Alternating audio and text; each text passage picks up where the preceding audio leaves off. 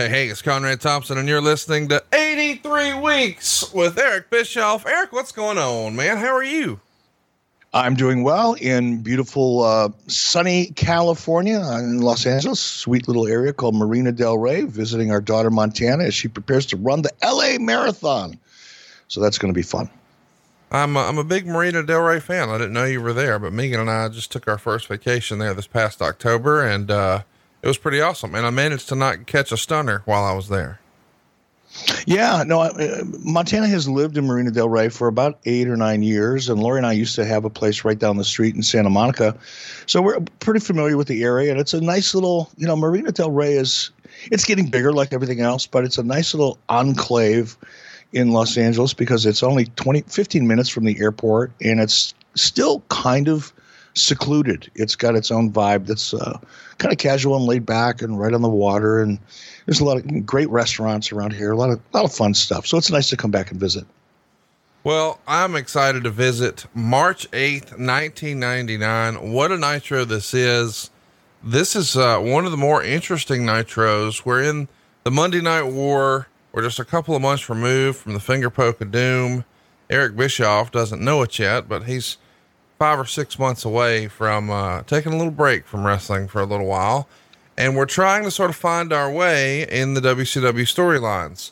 Uh, Ric Flair is the storyline president, and Hulk Hogan is still the world champion after the finger poke of doom.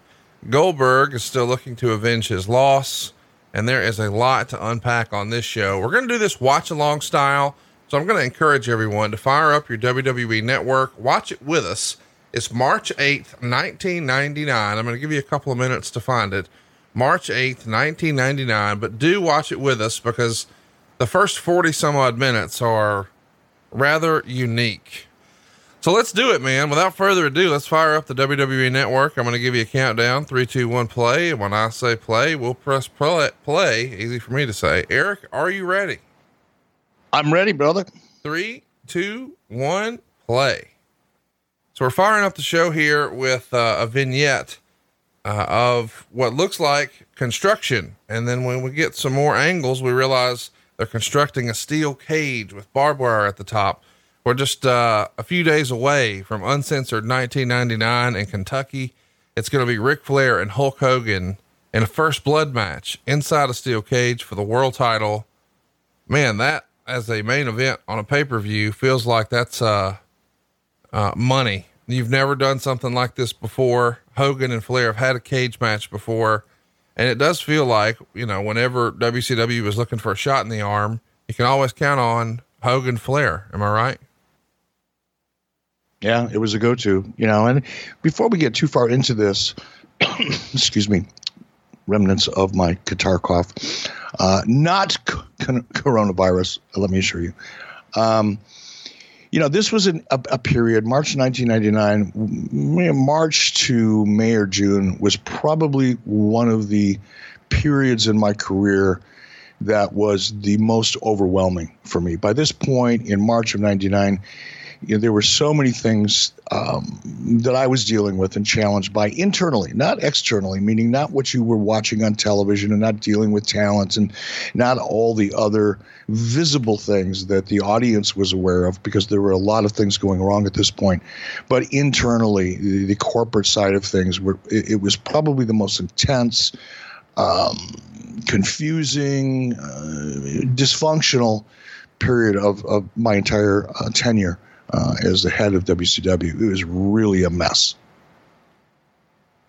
This show is kind of a mess. We're nearly two minutes in now, and we're just watching a recap from Thunder. Talk about role reversals. It feels like Thunder was just always a Nitro recap. Here, though, this is a Thunder recap. This is an extended conversation that happened in a locker room. The prior Thunder, Arn Anderson, taking Ric Flair to task for the way he's treated David Flair, or perhaps ignored him, because David cut a promo saying, I don't care about you, dad. All I care about, I don't need my sisters. I don't need my mother. I don't need my father.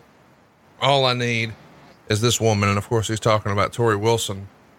And Flair saying, Hey, uh, I've raised a 19 year old kid and he's going to have to figure out some things for himself. What's most important to me is becoming world champion again. We've done this enough to know how important this is. I've got an opportunity to beat Hulk Hogan for the belt, and I'm going to take it. My son's just going to have to figure it out. And Arn is like, wait a minute now, that's your son. If this was my son. So there's an extended conversation here. We're trying to break down sort of the two sides of Ric Flair, this hard ass character, but also say, hey, aren't you also this family man and this dad? And uh, it's an interesting sort of tweener spot to put Rick into.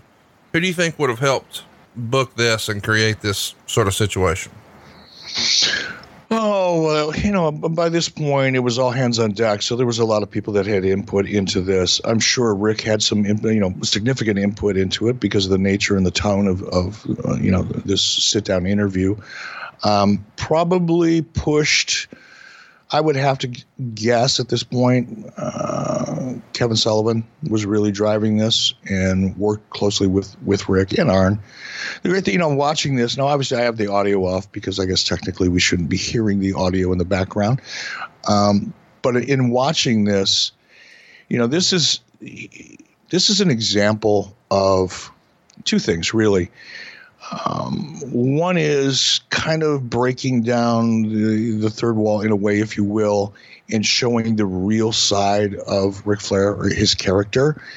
You know, which which is a little um, more intimate than what you would have normally seen of Rick in the ring. It's a different kind of promo, but without even hearing it, I know how believable it is you know, just the sheer nature that you're seeing Rick in a different type of environment, you're having a, a conversation. Arn is having a conversation with him, and really getting getting into his head, and, and, it makes this so believable. But I think what stands out to me the most is these are probably only the, the only two guys, Arn Anderson and Ric Flair, that could pull something like this off as easily as I'm sure they did, because neither one of them needed it. They know the story right? They know the beginning, they know the middle, they know the end. They know what they're trying to set up here and they didn't need to be scripted. They didn't need a lot of direction. They didn't need, you know, 25 or 30 takes. It didn't take four hours to produce this. You can see here there's there's no edits, which should indicate to a viewer if you're if you happen to be able to watch along, there's no edits in this promo. You're not seeing cuts back and forth, which indicate this is all just one take. You know, they're zooming in and out, but there's no, you know, there's no edits and I think that says a lot about Arn and Rick and kind of the old school way of really knowing your character, being into your story without, you know, 25 writers trying to, you know, guide you, direct you, and put words in your mouth. So it, it's it's old school in many respects.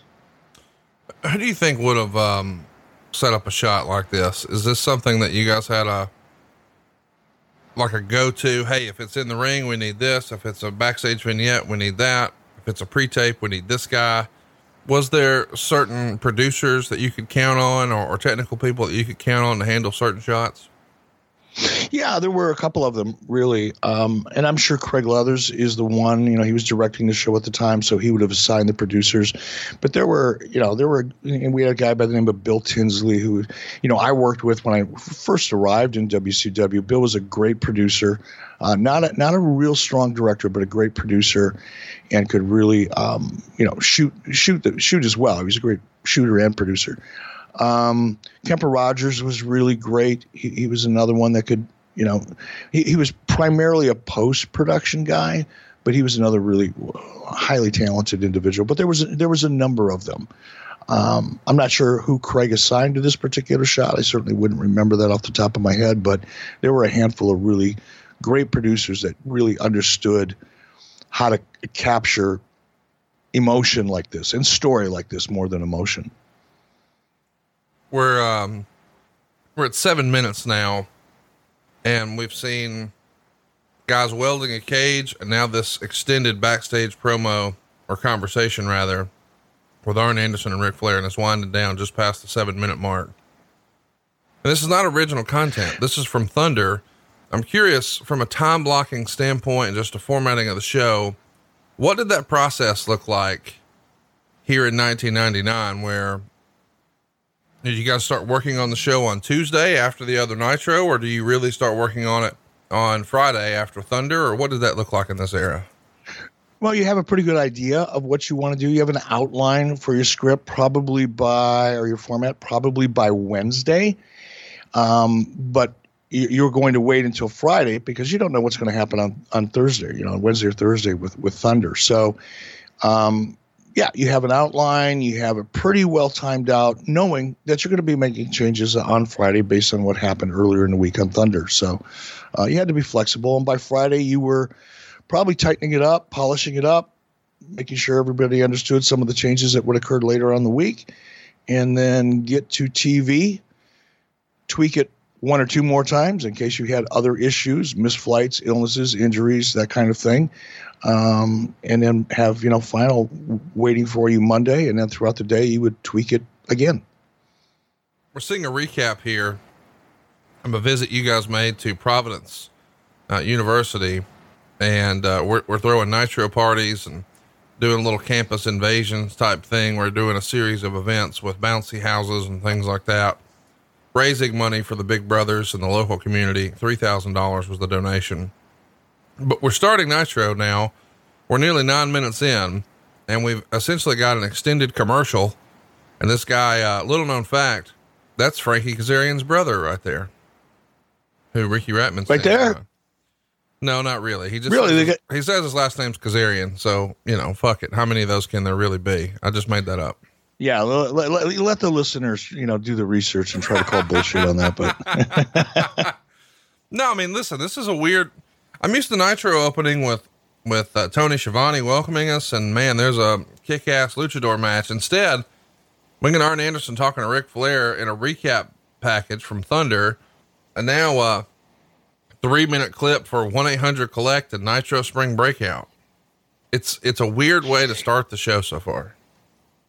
It is. It's really different. I think that represents the fact that, you know, at this point we were grasping at straws, looking for some way to change the format because I think the feeling was, you know, we had gotten a little too redundant you know, Nitro had a great format in the beginning, you know, 95 and 96 in particular, once we started really getting hot. Speaking of hot, we're looking at hot right now. If you have the uh, opportunity to be watching along with us on the WWE network, if not, um, we're, we're getting a look at the kind of a behind the scenes of the Nitro girls. But going back to what I was saying, you know, we were we, we were desperate. We were grasping at straws. Admittedly, we were looking for some change in the formula that would refresh, you know, the interest. And you know, while like I was beginning to say before, you know, the Nitro Girl thing came on, we were uh, we were experimenting. You know, we had found a great format. We kind of recreated a live format, and it was really working for a long time. But like anything else, you know, you, you've you've got to change it up. You've got to find a new formula to to keep the audience's attention. No matter how good the original idea was, if you keep doing it over and over and over again, it becomes kind of boring and flat. So,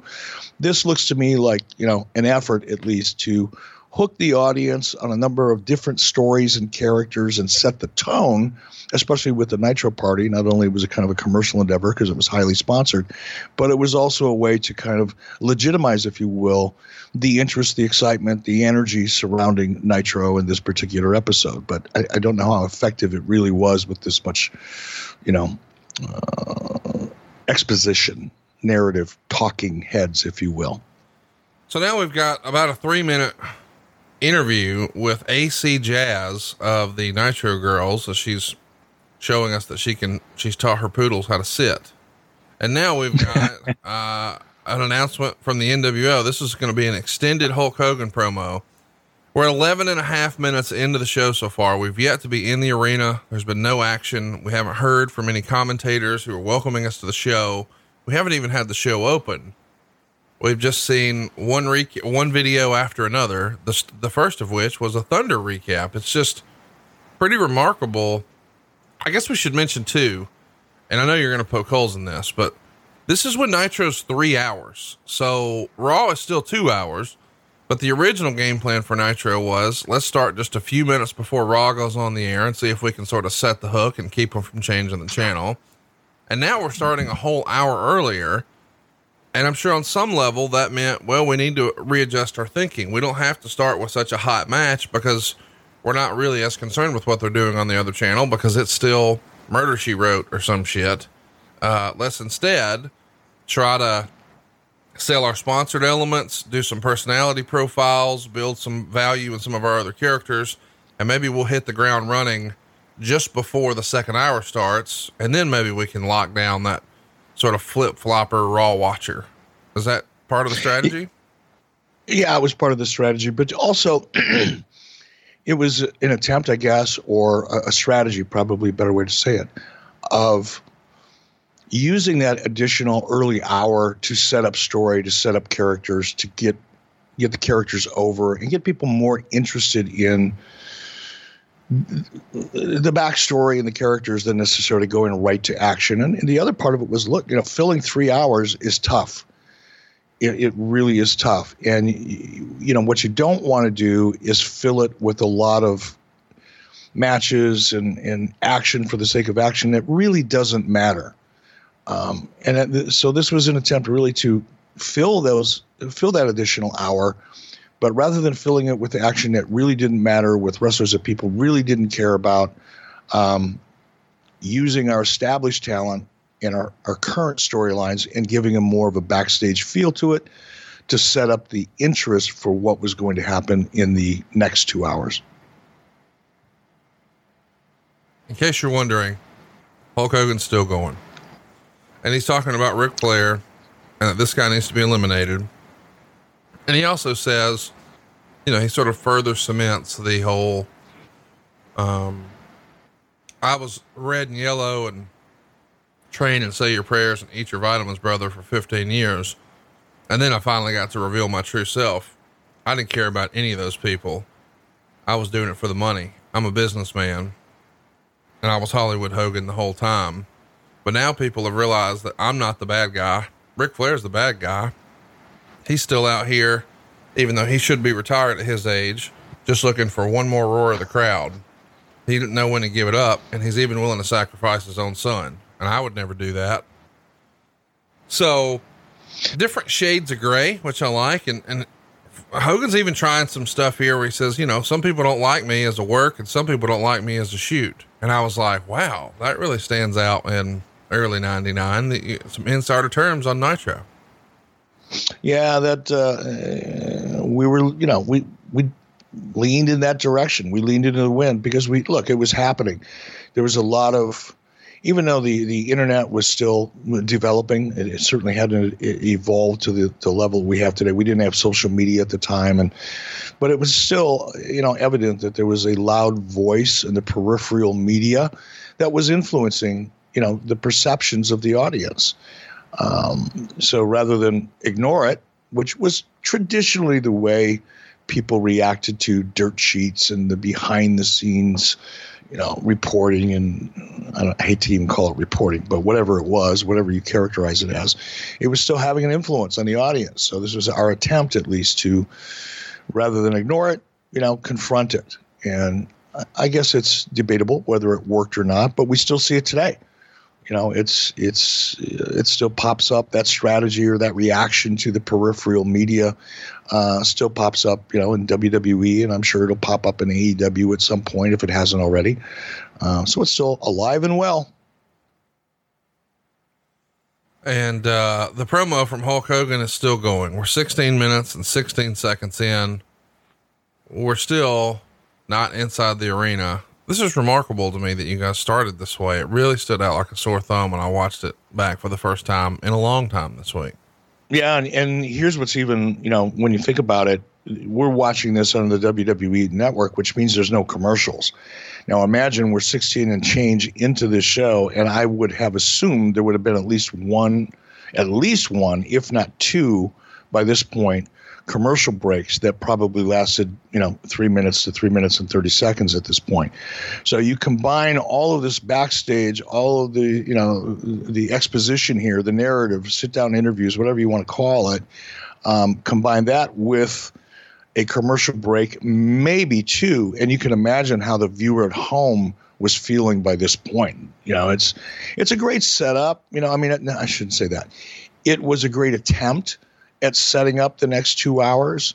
And I think, you know, if you think about you know, NFL football, for example, you know, there's a lot of narrative, a lot of interviews, a lot of backstory, a whole lot of setup before the game actually starts um, on television. So I think this was kind of what we were trying to do here. And but man, it's a lot of talking, and you know, research has shown, and we knew that it's really hard to hold the audience's attention with this much backstage, you know, promos, whatever you want to call it. But again, we didn't we didn't volunteer for three hours. We didn't get to vote. Nobody asked us our opinion. It was a mandate. We had to fill it, and this was our best attempt at doing so. So the Hogan promo was over, and then they start and and immediately go right to another NWO announcement. And this time it's grainy footage of Mean Gene talking to Ric Flair on Nitro. Then we zoom out to a wide shot, and we see that it's actually Hulk Hogan and Kevin Nash watching this on an old VHS. And uh, that looks like they're in a regular hotel room somewhere, uh, maybe a conference room of some sort. And watching the old footage here, breaking down a Ric Flair promo. To be clear, we're in 18 and a half minutes now inside the program, and we're still not inside the arena. It's been one pre tape after another, including two back to back NWO black and white. The following announcement has been paid for by the New World Order.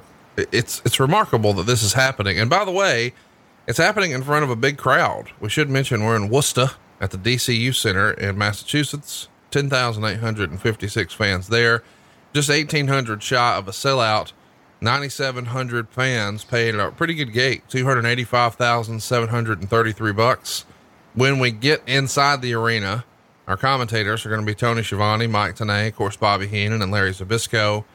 And uh, as we've reiterated a few times now, we're six days away. This is our go home Nitro before the uncensored pay per view. Of course, there's still one more show before that, which will be Thunder on Thursday. But uh, we're pulling out all the big guns here, trying to sell Hulk Hogan and Ric Flair. But we're doing it through a series of, of pre taped interview packages. I don't know. It just doesn't feel as exciting. It feels like some of this stuff should have been spaced out during the show. No, I agree with you. And by the way, uh, you you asked me a question earlier about you know some of the go-to producers and directors of these backstage promos. I did not mention uh, Neil Pruitt. I'd be remiss in, in in not mentioning Neil. Neil was a great producer, and I'm looking at this one in particular with the grainy footage and just the tone and the way it was it was produced. I would guess that this was Neil Pruitt. He was a great producer as well. And uh, my apologies, Neil, if I left you off the list, but uh, probably one of the best go-to producers for this type of material. Uh, it's still going. We're, we're 20 minutes. It's still going.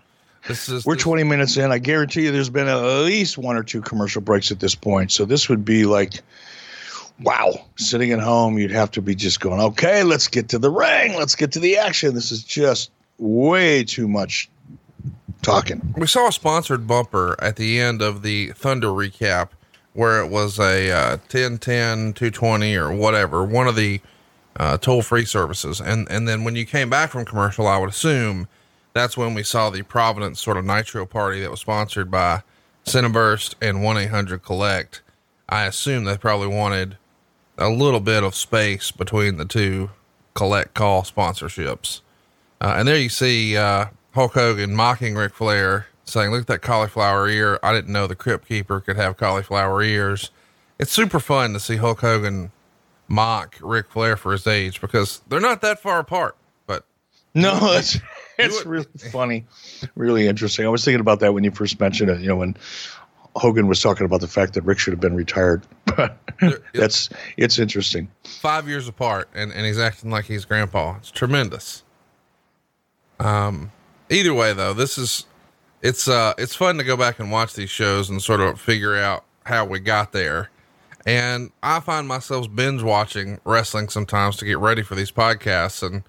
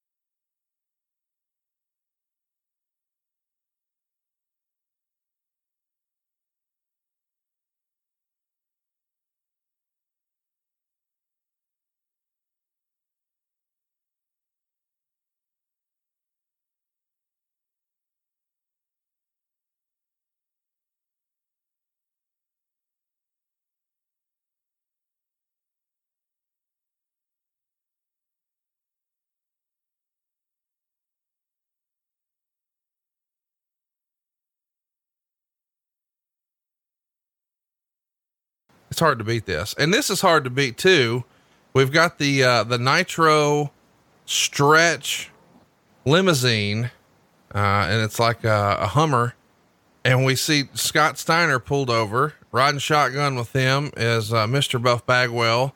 And State Patrol here in, in Boston is about to give these guys a couple of ticket books. Hey, the only way we're going to let you off the hook is if you do real police work today and go write some tickets. Can you imagine giving Scott Steiner and Buff Bagwell ticket writing authority? This is really ironic. And it's, again, I don't know how far into the show we are. Let me check my timing here. We're 25, minutes. 20, almost 26 minutes or so into the show. And we are still not in the arena. So it's, it's really, uh, this is really it was an interesting experiment. Not very effective in my opinion but interesting. And yeah this i mean this is a really well produced spot. So if you're not watching at home you know two uh, massachusetts highway patrol officers pulled over the stretch limo. Buff and steiner get out. They've got you know arresting authority and they are now going after this poor individual who evidently didn't pay his parking ticket or parking ticket or was about to and they turned him upside down and shook the change out of him. Now, what are they in an airport? Yeah, so he's about to write a ticket for loitering here at the airport at baggage claim because he tried to throw his trash away, but Steiner moved it. So Buff presents him a ticket. Buff also found the guy before had a expired parking meter. And when the guy comes through, he says, Hey, why is this expired? Well, I didn't have any change. They turn him upside down, shake the change out of his pockets.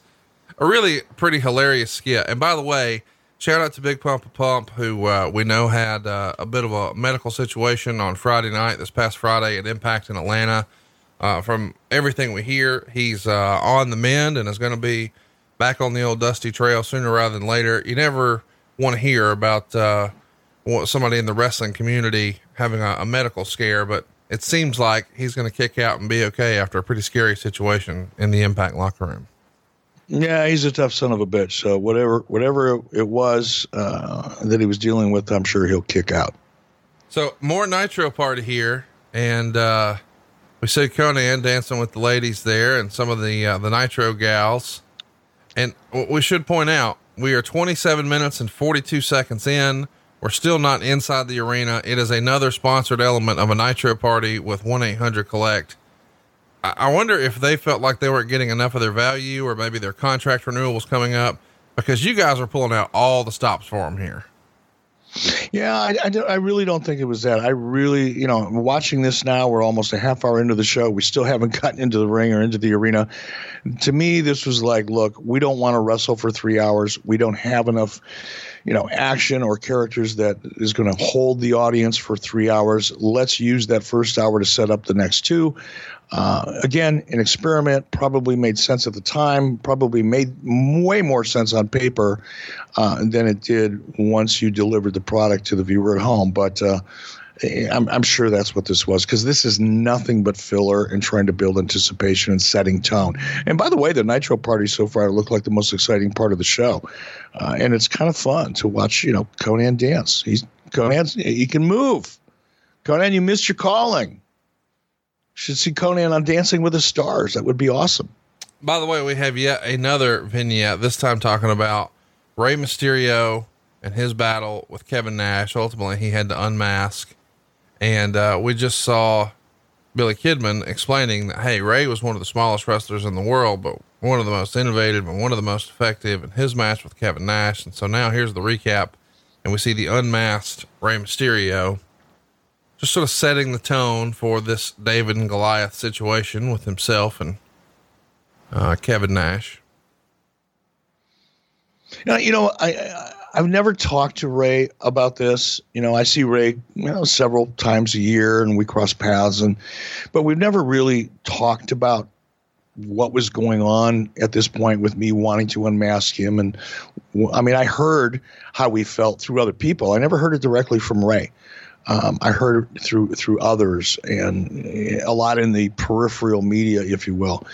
But I know Rey has strong feelings about this period of time and probably resents it and wish it wouldn't have happened. But in watching this, even without you know the benefit of hearing the audio, this was it was dramatic, you know, in in the emotion on Rey's face when he took off that mask, as we saw.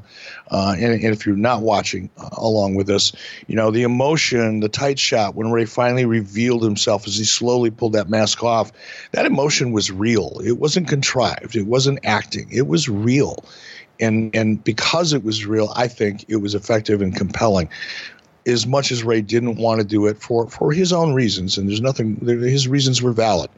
But for the viewer at home who wasn't as in tune with, you know, the history and all the things that meant so much to Rey, it was compelling television.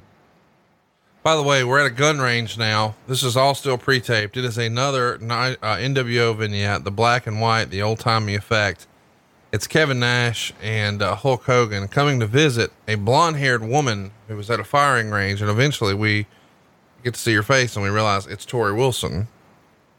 And they're saying, okay, hey, the plan, the plan is working with David, but now it's time for us to pivot. We need a new plan.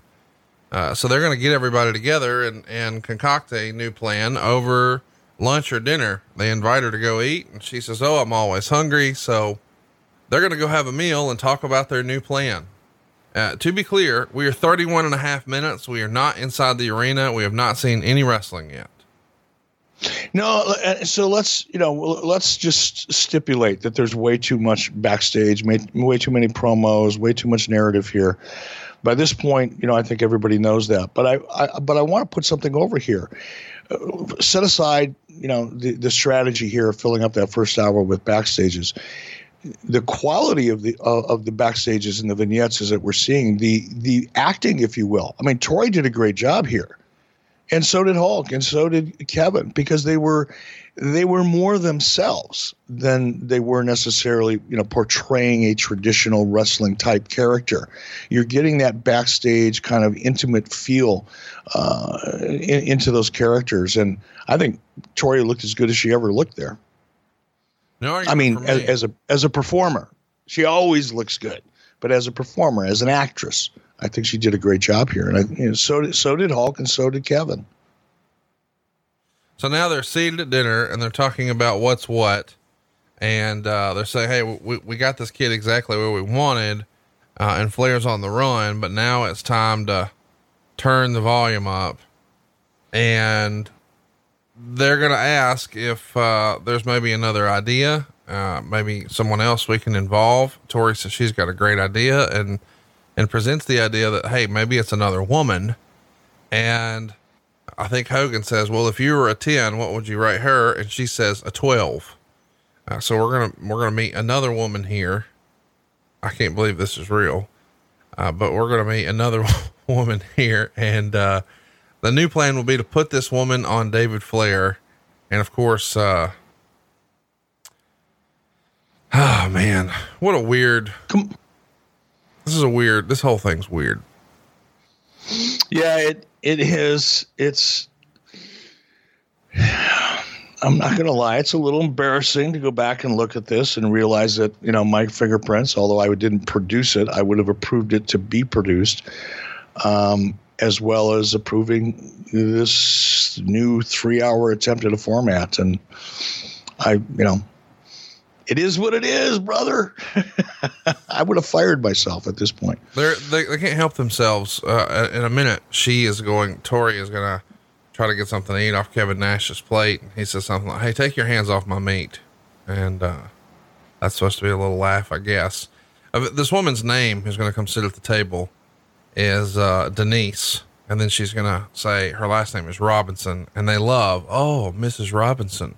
They start to draw comparisons to uh, the movie The Graduate because David Flair, they keep saying, is 19. Uh, I think in actuality, he turned 20 the day before uh, this this show aired, something like that. Uh, but they're going to look at. Go ahead. I, I'm, I'm sorry, I didn't mean to interrupt you, brother. But if you're watching along with us and if you're not, you should be because you're getting a look. And I hate to sound like, you know, a pervy old man, but my God, Torrie Wilson was put together and she had legs like an Olympic pole vaulter. I mean, what a great set of gams. That's legs for the younger generation. Well, this is Denise Robinson, and her job is to go uh, I guess, uh, throw it on David Flair. And they say, Hey, if you seduce him and you get the job done, uh, it's $20,000. So we're going to give you $20,000. So she's a, so she so she's a hooker. yes. And Nash and, and Hogan were pimps at this point. We're setting up a prostitution angle on Nitro. That's awesome. Okay. Awesome isn't necessarily. No, I'm just. word. I mean, I mean that's what it is, right? I mean, they- they're going to pay her twenty grand to go pop David, and if that's, I mean, how? What else would you call that? It makes you know? me, it makes God, me you could you, you couldn't you could not get away with that in today's environment. This thing would have gotten this sh- this thing. If, if this would have if somebody would have attempted to pull this off today, they'd get pulled. They'd get canceled. You're promoting prostitution on a wrestling show? Oh my God! Me too. This bitch to death. That's awesome. it does make me wonder, um, how much did, did Rick have to pay for Stacy? You know, I don't know, but it would have. I, I'm going to leave that one alone because I like Stacy and I like David, so I'm just going to leave that one alone. it's money well spent. I'm just saying. Just an opinion, brother. Just an opinion. By the way, this is still going. We are on. uh, My God, this is getting crazy. We're we're over 36 minutes into this, with now probably by this point at least three commercial breaks that were 10 minutes long combined. Oh my God. Can you imagine people at home? Look, you were probably doing one of two things. You would probably either grabbed your remote and went back to Murder's Us or Murder She Wrote or whatever the fuck, or you were probably half in the bag by this point through the better part of a 12 pack waiting for something to happen. it's remarkable that nothing has we're not Tony Schiavone has not welcomed us to the show. We have not even seen the Nitro open yet. There's been no pyro, there's been no music. And, you know, without commercials, we're 37 minutes and 8 seconds, but look, here comes the big toast, so that means that's the end. And believe it or not, the Nitro open. So with it? commercial breaks, you were probably you were probably an hour worth of content by this point. An hour worth of television show at this point. Not quite an hour with commercial breaks. That's amazing. But damn close to an hour. I still think the strategy is still probably, hey, let's do this open and get the jump ahead of uh, Monday Night Raw, so we can sort of have some filler content. And now we're gonna go put together, hopefully, a, a two-hour kick-ass live wrestling show. Mean Gene is already in the ring, well welcoming us to Worcester. It's not the traditional Tony Schiavone Open. It's Mean Gene on the stick in the middle of the ring, welcoming us. The big pyro display. This is what we're used to. This is what we expect with Nitro and uh, he's already teased us that we got something ready to go, and it's two hours nonstop from here on out here on TNT live. So it's a weird experiment where the first hour is essentially, for lack of a better word, pre-tape, and now and now we're going to kick ass with with a good show here. Yeah, and again, just put things in context, and it's really easy for for you and I to allow, you know look back and watch this and pick it apart, make fun of it, you know, make jokes about how, you know all the backstage stuff, and you know be armchair quarterbacks. But you know, it's the first time I think anybody's ever done a live three hour format in wrestling. So many of the things that you see on Nitro today, or you saw on Nitro, were the first time anybody ever did it.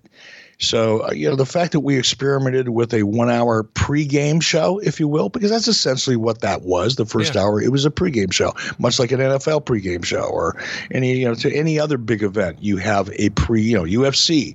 You watch a lot of the setup uh, for it. Even today in WWE, you have a pregame show prior to a pay per view.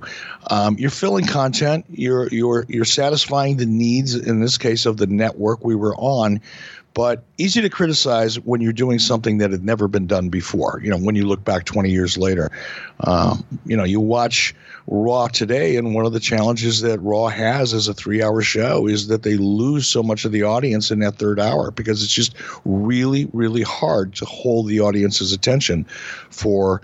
Um, an entire three-hour block of action in the ring, and by the way, watching Torrie Wilson get into the ring with David Flair, it's really hard for me not to pay attention to that. That that's a great way to open a show right there.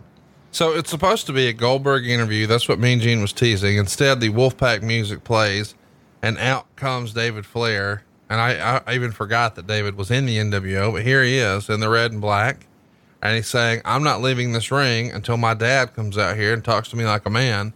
He's been chirping all week saying he wants to talk to me. Well, here I am. Come out and talk to me like a man. He's been dragging it on all week. Let's get it over with.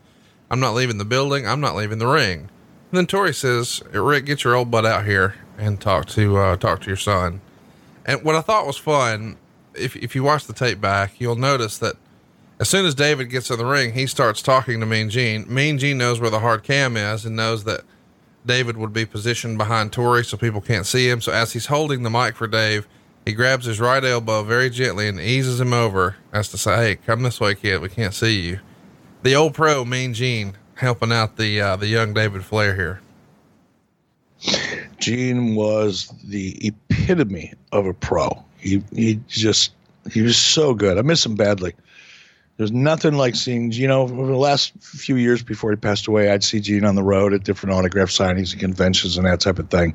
And inevitably, we would find ourselves sitting together at the the, the, the hotel bar, usually at night, and having a couple cocktails. And it was just always such a treat to to meet with Gene and hang out with Gene because he was a fun guy, great stories, had seen a million things, and always had a great attitude.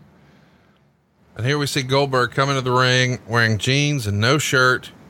He's coming to uh, confront David Flair, perhaps, but certainly have a conversation with Mean Gene because that was the original plan. And David Flair has interrupted.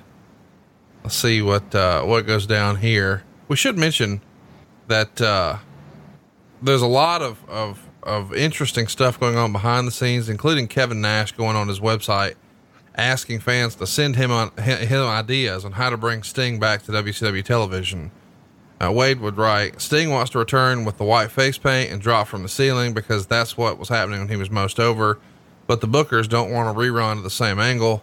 Sting's been working house shows over the weekend against Bret Hart, and Nash is said to be extremely frustrated with how poorly things are going in general with his booking. Um, what do you remember about Kevin Nash and, and wanting to get feedback from the fans. And was he sort of marching to the beat of his own drummer or was he in tune with the rest of the booking committee? No, I mean, I, I think at this point, again, the timeline, you know, Conrad, and, you know, for, for those of you listening, wherever you are, in all four corners of the globe, you know the timeline is hard to for me to reflect back on and, and, remember in any specific detail. You know this is 20 some odd years ago or whatever. I do believe kevin was booking at this point.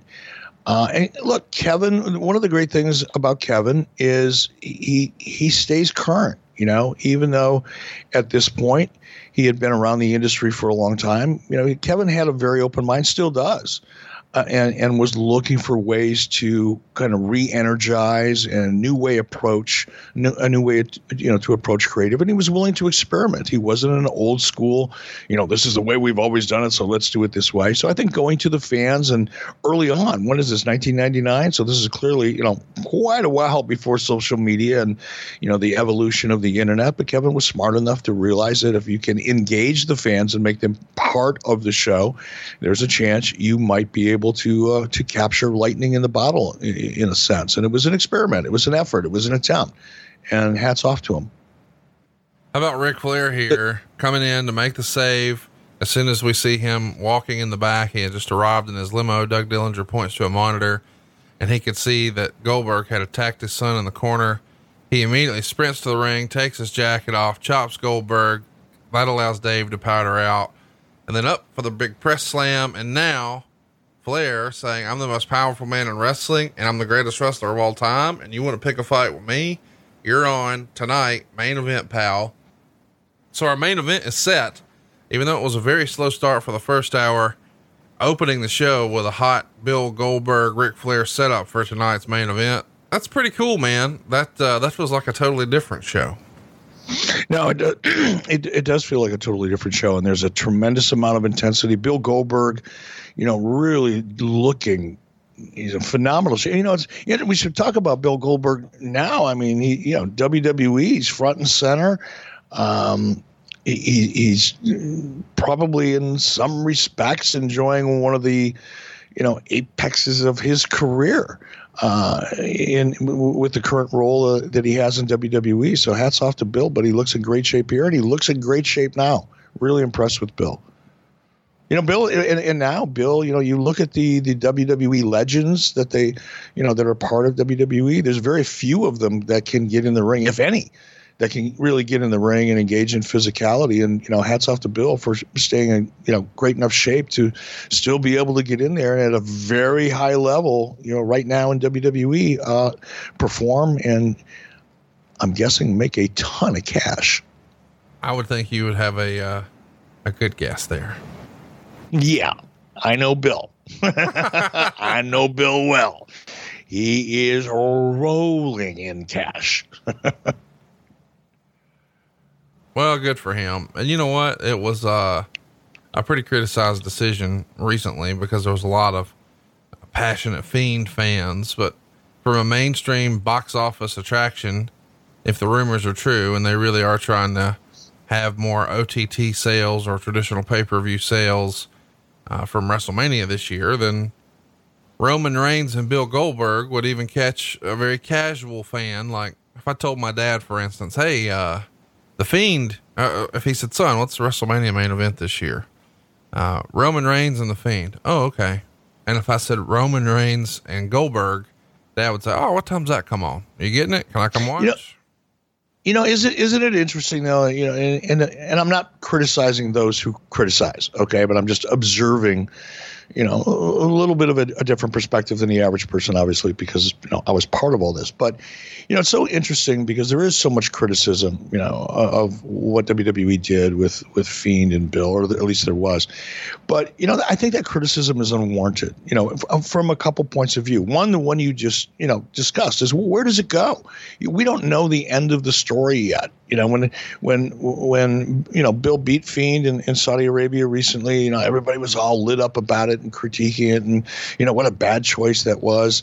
You know, but they don't know how it's going to play out. They don't know the end of the story. It would be like going into a movie theater, buying your ticket, sitting there watching the first five minutes of a movie, and deciding it sucked before you you really understood where the story was going, or being critical of it. You know, before you even really knew where it was going and what the second act was and what the third act was, and more importantly, how the movie ended. And I think that's one of the things that wrestling fans today, you know, those that, you know, probably get, you know, overdosed uh, and, and need to detox themselves on the peripheral wrestling kind of narrative that is, you know, look, these people that produce dirt sheets and online websites and things like that, they need to keep your attention. They need to say controversial things. They need to have a point of view. And sometimes it's, you know, more colorful or negative or whatever, designed to, you know, create a response and get a click. Um, but I, I think with, with, with Bill Goldberg and as you pointed out, you know Roman Reigns, the Fiend story. Before you you know shit on it and and make up your mind, it's going to be horrible. Give it a chance to play out. It may be the best thing that's ever happened to Fiend. It may be you know a, a great move for him long term. You, you don't know until you see it play out. You know, criticize it a year from now. Don't criticize it before you see the end of it. Not shilling, by the way. I am not freaking shilling. I'm saying that, you know, from a guy who was, you know, was criticized a lot for a lot of the things that we started to do that eventually became successful. Ah, oh, I don't know, Nitro. You know, the launch of Nitro. Everybody in the peripheral, you know, media, um, you know, what are they doing? They'll never be able to compete with Monday Night Raw. Bischoff is out of his mind. Turner's crazy. They're going to go out of business. Blah, blah, blah, blah, blah. Cut to Nitro at this point, I, I think it's fair to say at this point in, in 2020, I think Nitro probably had one of the most significant positive impacts in the wrestling industry across the board uh, than anything else in the past 30 years. And and I and I know I'm you know probably sound like I'm patting myself on my on the back because in a sense I am, but it's, nonetheless it's true. You know, you look at you know all of the things that happened as a positively that happened as a result of Nitro. You know, WWE upping its game, WWE going live, WWE, you know, figuring out and then adopting, you know, the the, the Nitro era or, or the NWO era, which you know from their perspective became the Attitude era, and you're still seeing, you know, the the, the impact of you know early Nitro across the board, including in AEW, as much as they try to suggest, as Tony Khan did recently, that you know we're, we're, we're going to do everything different than Eric Bischoff did. Well, guess what? MFer, you're doing about as much of what I did as anybody else in the industry. So, you know, it, it's, and I'm not defensive about that. I think it's just a fact if you look at things objectively. The things that we did on Nitro, you're still seeing today. There are things that changed the nature, the landscape, the entire industry. And I think it's even fair to say, now I'm into my third Starbucks, uh, it's even fair to say that WWE wouldn't be the company it is today had it not been for the pressure, the influence, and frankly, the the template that we created that they were able to follow and, and took to the next level. So there, I'm off my soapbox. Sorry. Two things. First of all, we opened uh, our first match here. It's uh, it's Raven and Sandman, two former ECW world champions. They're already in the ring when we see each other or when we see them. Uh, they immediately drop their weapons and hug, and then Raven turns on him and they start to getting it. And there's already barbed wire set up in the corner. Sandman takes the upside down bump. They're getting ready for a hardcore title or a hardcore king of hardcore match, rather, uh, at this uncensored pay per view coming up. And it's a three way with Bigelow. So Bigelow inserts himself after a big table spot where Raven climbed the Nitro set and put Sandman through the table. I guess this is hardcore Hak here. My apologies. And now we see in the loading dock area in the back, uh, they're really having at it. These are three former ECW world champions. And uh, even though it might not be your cup of tea, it is a wild and crazy way to sort of hit the reset button on a bunch of pre tapes. You know what? Uh, have you spent much time with Sandman? No, you ever hung around with him no, a little just, bit? Just, no, a couple phone calls. He worked a Starcast for me, but I've never hung out with him. No. He's a great guy. He is a fun guy to hang out with. And, you know, you looking back now, we're 20 years ago or whatever it was. Look, Sandman, ha- hardcore Hak, whatever you want to call him, not necessarily an athlete, you know, a, a, a, typical athlete in in professional wrestling at this point, but the stuff he did, this shit he put himself through and the bumps that he took, not necessarily being in the best shape in the world, were amazing. He was a tough son of a bitch, but if you ever get a chance to hang out with him, take it because he's a fun guy to be around. He's got a great sense of humor, uh, great energy about him, fun guy. Now back to what I really wanted to talk about. Did you just call Tony Khan a motherfucker? No, I said MFer. Oh, so what what does that mean? I don't know. Use your imagination. Look, I got nothing against Tony. I got. I, I love AEW. I, am rooting for their success, but I'm you know referring to an interview that that he did a while back, and I n- never read it. I didn't pay any attention to to, to anything at that in that particular week online because I was traveling whatever. But I was doing uh, 83 weeks with Christy Olson on YouTube last Wednesday, and she brought it to my attention. And she kind of caught me by surprise with it. You know, to to hear Tony Khan kind of dismissing, you know, WCW, and I think the suggestion is he's you know he's doing everything the opposite of what WCW did. Well, good luck with that. You know, you're you're you know so far he's spent I don't know probably 100 million dollars proving that he can compete with you know the WWE development territory, and all of a sudden sudden he thinks he's, you know, Vince McMahon. Good luck with that, brother. Can't wait to see how it all turns out. But I'm rooting for you. I really am. I know it sounds like I'm not, but I really am. In real life, you would get along great with Tony. Oh, I'm sure. You know, and I'm look, I, I and, and I'm, I'm, I probably sound like I got more chapped ass than I really do over this, but I get it. You know, he's been in the business, you know, just for a few months, really. He, he's new at this. He, you know, putting in the spotlight. He's getting a lot of questions that, you know, um, probably at some point in time he feels like he's got to you know, make a strong response to to sound like he's really, you know, got his, you know, hands on the business and understands the business. I get that. I was in that position. I understand it. I, I, I don't hold it against him. It's just, it seemed like kind of a silly thing to say when you're naming all your pay per views FWCW pay per views, when, you know, your production is all former WCW production, when your staging is pretty much early, you know, low budget nitro you know, it, it, when you're paying huge amounts of money, huge amounts of money to some of your top stars, more than they've ever made in their lives in some cases, including some of the announced talent, uh, you know, guaranteeing those dollars, you know, a, a, lot of the same things that, you know, WCW had to do when they were trying to establish themselves. Um, when you're following in so many of the footsteps of WCW in so many different ways, um, that WCW was you know criticized for, by the way, in terms of guaranteed contracts and paying huge sums of money. And you know what they are, I know what they are. I'm not going to you know reveal them here, but um, I think if the audience knew the the amount of money that some of the talent in AEW was making, they would probably go, "Wait a minute, that's the same kind of thing WCW did when they were trying to establish themselves." So, you know, great to criticize, easy to criticize, especially when you've only been in the wrestling business for a cup of coffee or two. But whatever. Like I said, I'm not not really. Um, my ass isn't really all that chapped, but I did take exception to it in, in, in a small way. On some Let's level, get off that. And some level, uh, and then we'll move on.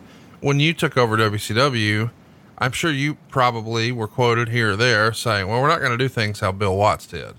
And he probably had the same attitude. Well, this motherfucker's been running a wrestling company for a cup of coffee, but you had new, fresh ideas. But some of what you were going to do is, hey, let's take a look at what has worked in the past, but more importantly, let's work at what has not worked. Let's scrap that. So one of the, the hallmarks of wrestling for a long time was the live event business. And you very quickly ascertained, well, we're losing money on those, so we're not doing them. I don't care if we're supposed to do them because we've always done them. We're getting rid of the house shows. So I think it's, it's critical for any new business owner uh, or entrepreneur to take a look at what has worked and what not has worked and learn lessons from both. And I think it's probably fair to say that that's probably what Tony meant uh, I, I want to learn from what didn't work for WCW and try to avoid some of those mistakes because clearly he has borrowed uh, some of the ideas that did work for WCW as well. And and I agree with you. I agree with you. And and, and again, you know, I'm probably a little over uh, overly sensitive to to the way that the story read it didn't read as well as you just stated it. But I agree with you, you know, and I think everybody look. I, I think Vince McMahon right now should look at his own product and say, okay, that that worked for a long time, and we've been doing this for a long time, but we need to, you know, we need to evolve with the audience. We need to change the way we present our characters. We need to change the way we present our storylines. I, I think that's absolutely necessary, or you're you know you're going to continually do the same things you've always done and hope to get different results, and we all know, you know, what that means. So no, I don't look. I, I had the article or had Tony's statement, you know, uh, been as complete as your characterization of it, um, I would have taken no exception to it. But the way it read was like, you know, WCW was a joke. They fucked up their wrestling business. You know, they didn't, you know, they, they advertised events that never happened. Well, hey, hey, brother, you know, when you're producing 200 shows a year and you're overseas and you're 200 live events a year and you've got two primetime television shows that are topping the charts, you know, year after year, then I'll be impressed. But until then, be a little careful about what you criticize. But, you know, approaching the business differently, I'm a big fan, a big supporter of that this backstage is actually phenomenal. I'm not a big fan of these types of brawls backstage because you know it's it's they're hard to to work as talent. They're hard to shoot as producers and make them look you know as believable and and and, and as intense as the action in the ring because it's just harder to to do the things that look great on television. You know on a, on a hard concrete floor. But these guys did a great job. I love the way we Bam Bam, Raven, and Sandman. I love the way we finished the recap of uh, uh, the the brawl backstage last week, where Sandman hit using the cane to hit the cameraman. The cameraman goes down, and of course, that was an effect on the camera. Really well done. And again, another promo for this big pay per view. We see the construction of the steel cage. We see the barbed wire going on. And when I see all this construction, I think about working on my car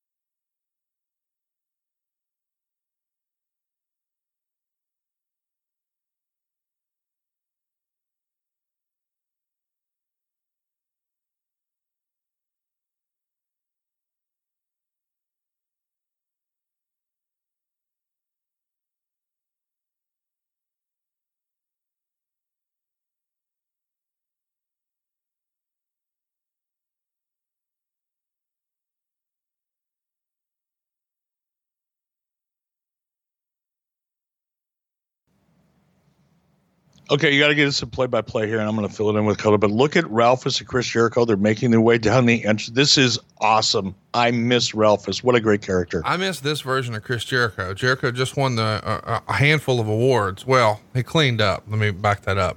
He won like six or seven awards in the Wrestling Observer newsletter last year, including biggest box office draw and uh, best promos and most charismatic, and even the Wrestler of the Year award, uh, which is the big one that everybody's looking for.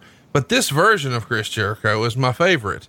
Uh, he's got the Jericho personal security with the midriff shirt from uh, Ralphus. He's coming out with a top knot. He's ripping up fan signs. Uh, and a top knot in 1999, that was heat. You think it's heat now? It was heat back then. And uh, I love this version of him. It feels like he's really sort of come into his own. And you see some of the uh, fans in the crowd agree, even though he's a heel, they're rocking their Monday Night Jericho shirts. And we're setting up a chain match with Lizmark Jr. Jericho's on the mic. I'm going to play the audio here for our listeners. Hey, we're talking here, guy. Maybe all his focus is in the right place. Towards uncensored. You know, I want to talk about Perry Saturn, a man so embarrassing that he insists on coming out week after week in a dress a man with a tremendous amount of audacity to challenge moi to a chain match on Sunday. But what you don't know, PS, is that I am a specialized, trained master of the chain match. I trained with the yogis and the magic men at the top of the mountains in Nepal specifically for this day. Not only am I the Ayatollah of rock and roller, but I am also the Swami of the dog collar chain match ski. But I'll tell you what I'm gonna do. I'm gonna prove it to all of you tremendous, wonderful Jerichoholics here tonight. Sounds more like the And all of you at home. So, Lizzie, as your role model, as your hero, as your paragon of virtue, I command you to put on this collar and be the first link. Can you believe that this is real life, man? Such good stuff. Challenging Lizmark Jr. here to uh, do a chain match to set up for the big match uh, coming up at the pay per view with Perry Saturn. It's a trilogy of matches, in fact on pay per view for those guys. They first had that dress match at the uh, sold out pay per view, and then of course at Super Brawl, and now we're getting to a chain match. Uh, and, and, and we should mention Jericho's on his way out here. His last match is going to be with the company in July. Uh, so at this point, you've been unsuccessful in getting him to resign, and uh, he's got this three match feud here with with Saturn, and then he's going to start winding things up.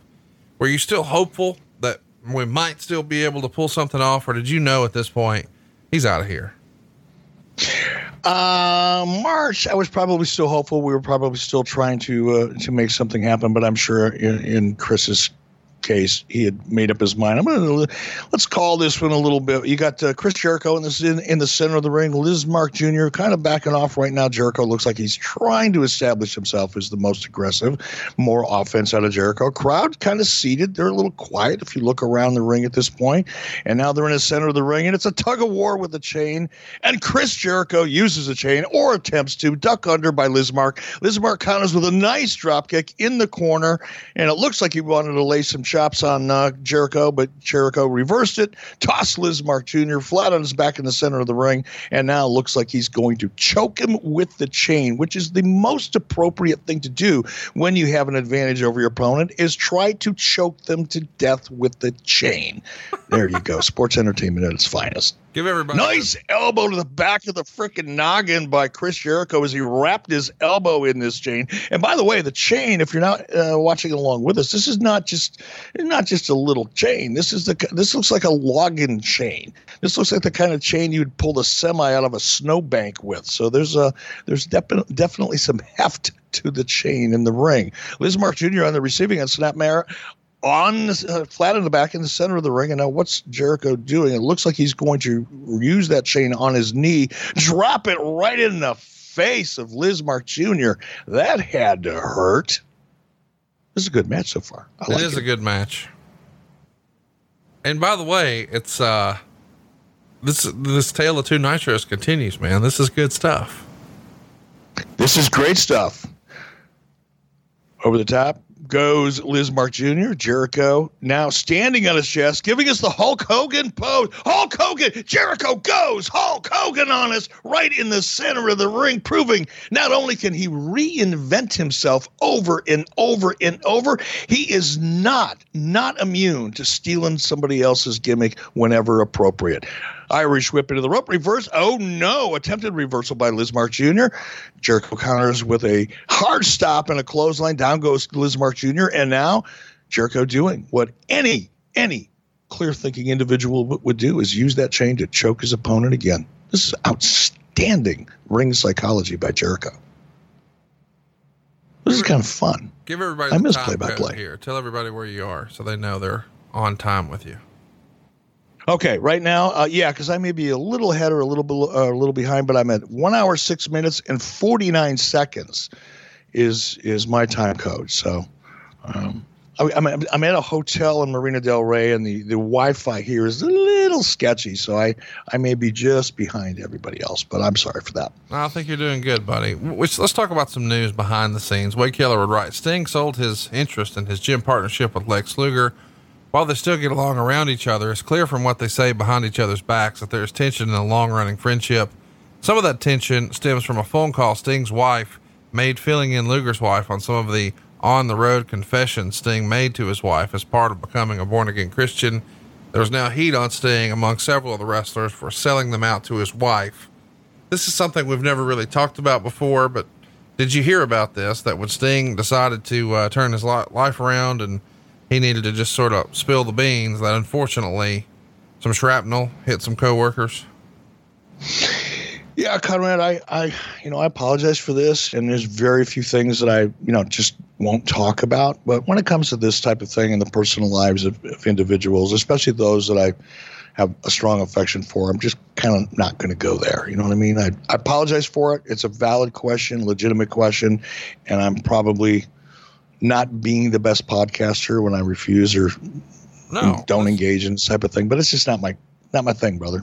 Uh, all good. Uh, let's keep it moving. Kevin Nash and Eric Bischoff came up with the idea for Goldberg to challenge Steve Austin to a fight on the Tonight Show. The idea has been completely abandoned after it didn't come across well initially. Austin laughed it off, telling people that it confirmed to anyone who didn't already know that he is a bigger star than Goldberg. This, of course, comes from Wade Keller. Why didn't you? Why didn't you guys continue that? You just weren't happy with the presentation the first time and thought maybe better of it. Maybe that wasn't a good look for us. Yeah, it's exactly it. You hit it right on the head. It just it, you know, nice idea on paper, but the reaction to it was really adverse, really negative uh, for Bill, for WCW. It it it made us look like we were chasing as opposed to leading, and the audience, you know, they see that right away. They they see through it, and it just, again, sounded like a cool idea, but it just didn't come off, and the, the, the reaction was so negative that we, we got away from it as quick as we could. Understood it. You know, controversy creates cash. You know, Austin was huge at this point. Bill was emerging at this point, but it's still it. I, I think it. I think it made Bill look bad in retrospect. Let's talk about Bill. There's a Sunday newspaper supplement magazine called React that's aimed at teenagers, and they did a whole pro wrestling story, and it mostly focused on Goldberg, and they called him wrestling's biggest star. And uh, Goldberg is quoted here about the WWF as saying he considers it shock TV, and he would rather retire than be a part of it. Of course, now we know he's uh, probably in the main event of WrestleMania, so things change, pal. yeah, they usually come with dollar signs and decimals.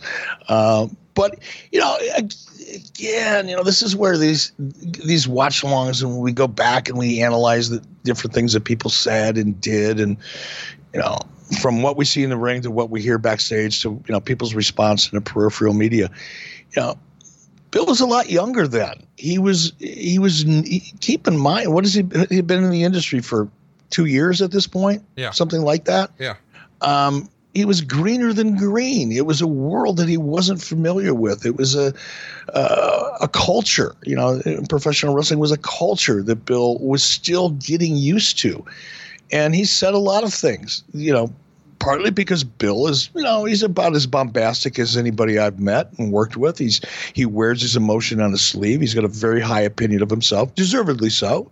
He's accomplished a lot, and he's he's very opinionated. He sees things the way he sees things, and he doesn't leave a lot of room for uh, interpretation uh, or, or uh, subtlety. And I'm sure he said some things then that he wouldn't say now, but again, people have to keep in mind where was Bill Goldberg, you know, in in his trajectory within this industry at this point, and he was probably still had his training wheels on in many respects.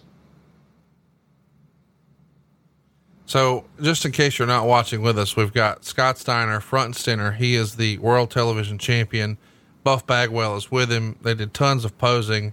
Now we see Scott cutting a promo, uh, promising exactly what he's going to do uh, in his next match. But the big thing is he's just getting heat from the crowd saying that some of you pencil neck ge- geeks in the uh, audience who go to the gym, you think you're uh, going to look like this one day. You're not.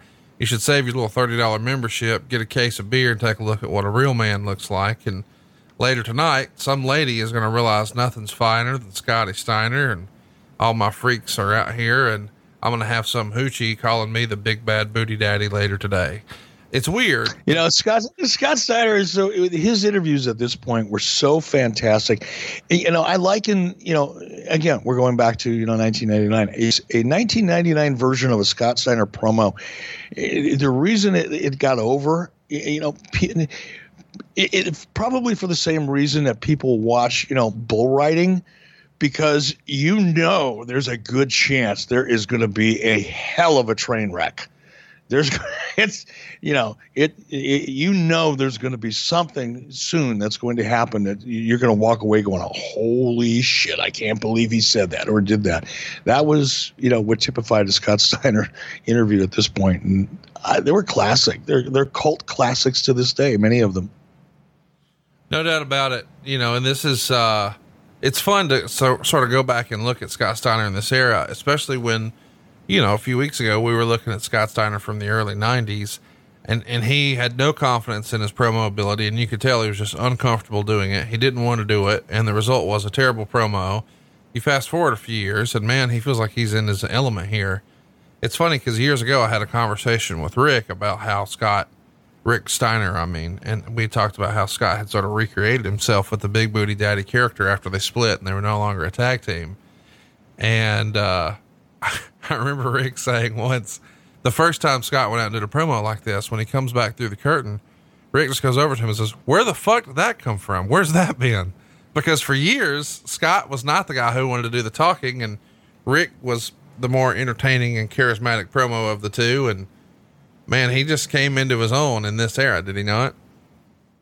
He really did, and and I think as he got more and more confidence, he started having more and more fun, and you know that's one of those vicious, you know, circles or vicious cycles that you really hope happens. Scott was looking forward to cutting these promos, but like I said, none of us knew. I don't think Scott knew half the time what he was going to say until after he said it. He just, it was so much fun to watch, but it was a little scary. You know, it, it was a little bit like skydiving. You know, you, you know, you got a parachute, you just hope hope the hell it works.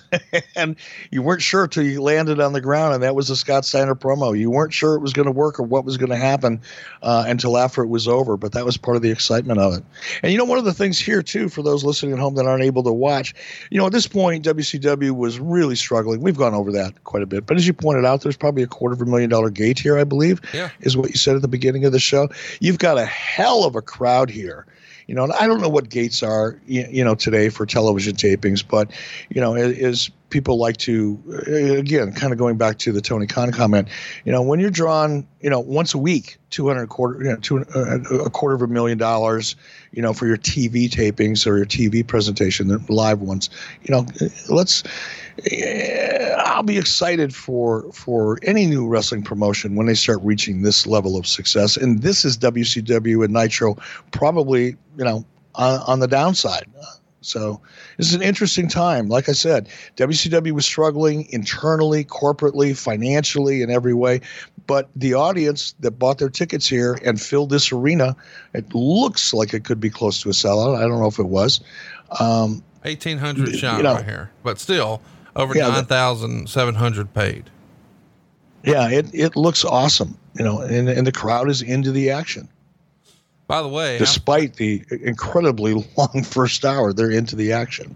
just about two years after this, the final WCW World Title match happens between these two guys. We've got Scott Steiner and Booker T, a former one half of uh, one of the most decorated tag teams of all time, Harlem Heat, and obviously one half of the best tag teams of all time, Steiner Brothers.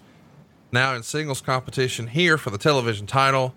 But fast forward two years and a couple of weeks, and uh, it's the last world title match on Nitro. It's uh, it's fun to see how these guys sort of evolved and man that's a lot of beef in the ring right now. You got two big jacked up dudes. And when it comes to beef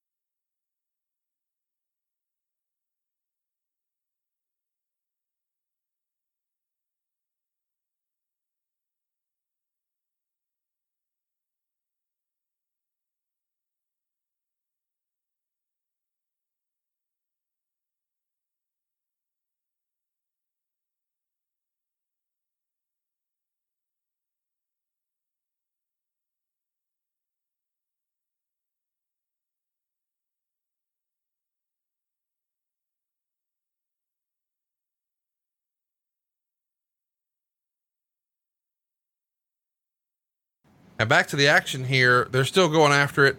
I mean, really, once the uh, the live Nitro started, this is a pretty kick-ass show. You've got two incredibly great wrestlers here, uh, awesome tag wrestlers now, really talented, very successful singles wrestlers, big personalities. They look like pro wrestlers. They have high impact moves. I mean, you're checking all the boxes on this show so far. I love the Jericho Lizmark stuff. I love the Raven Hak stuff because I was an old ECW guy. The hot action with uh, Goldberg and Flair setting up the main event. We're checking a lot of boxes right now, man. It's a good show.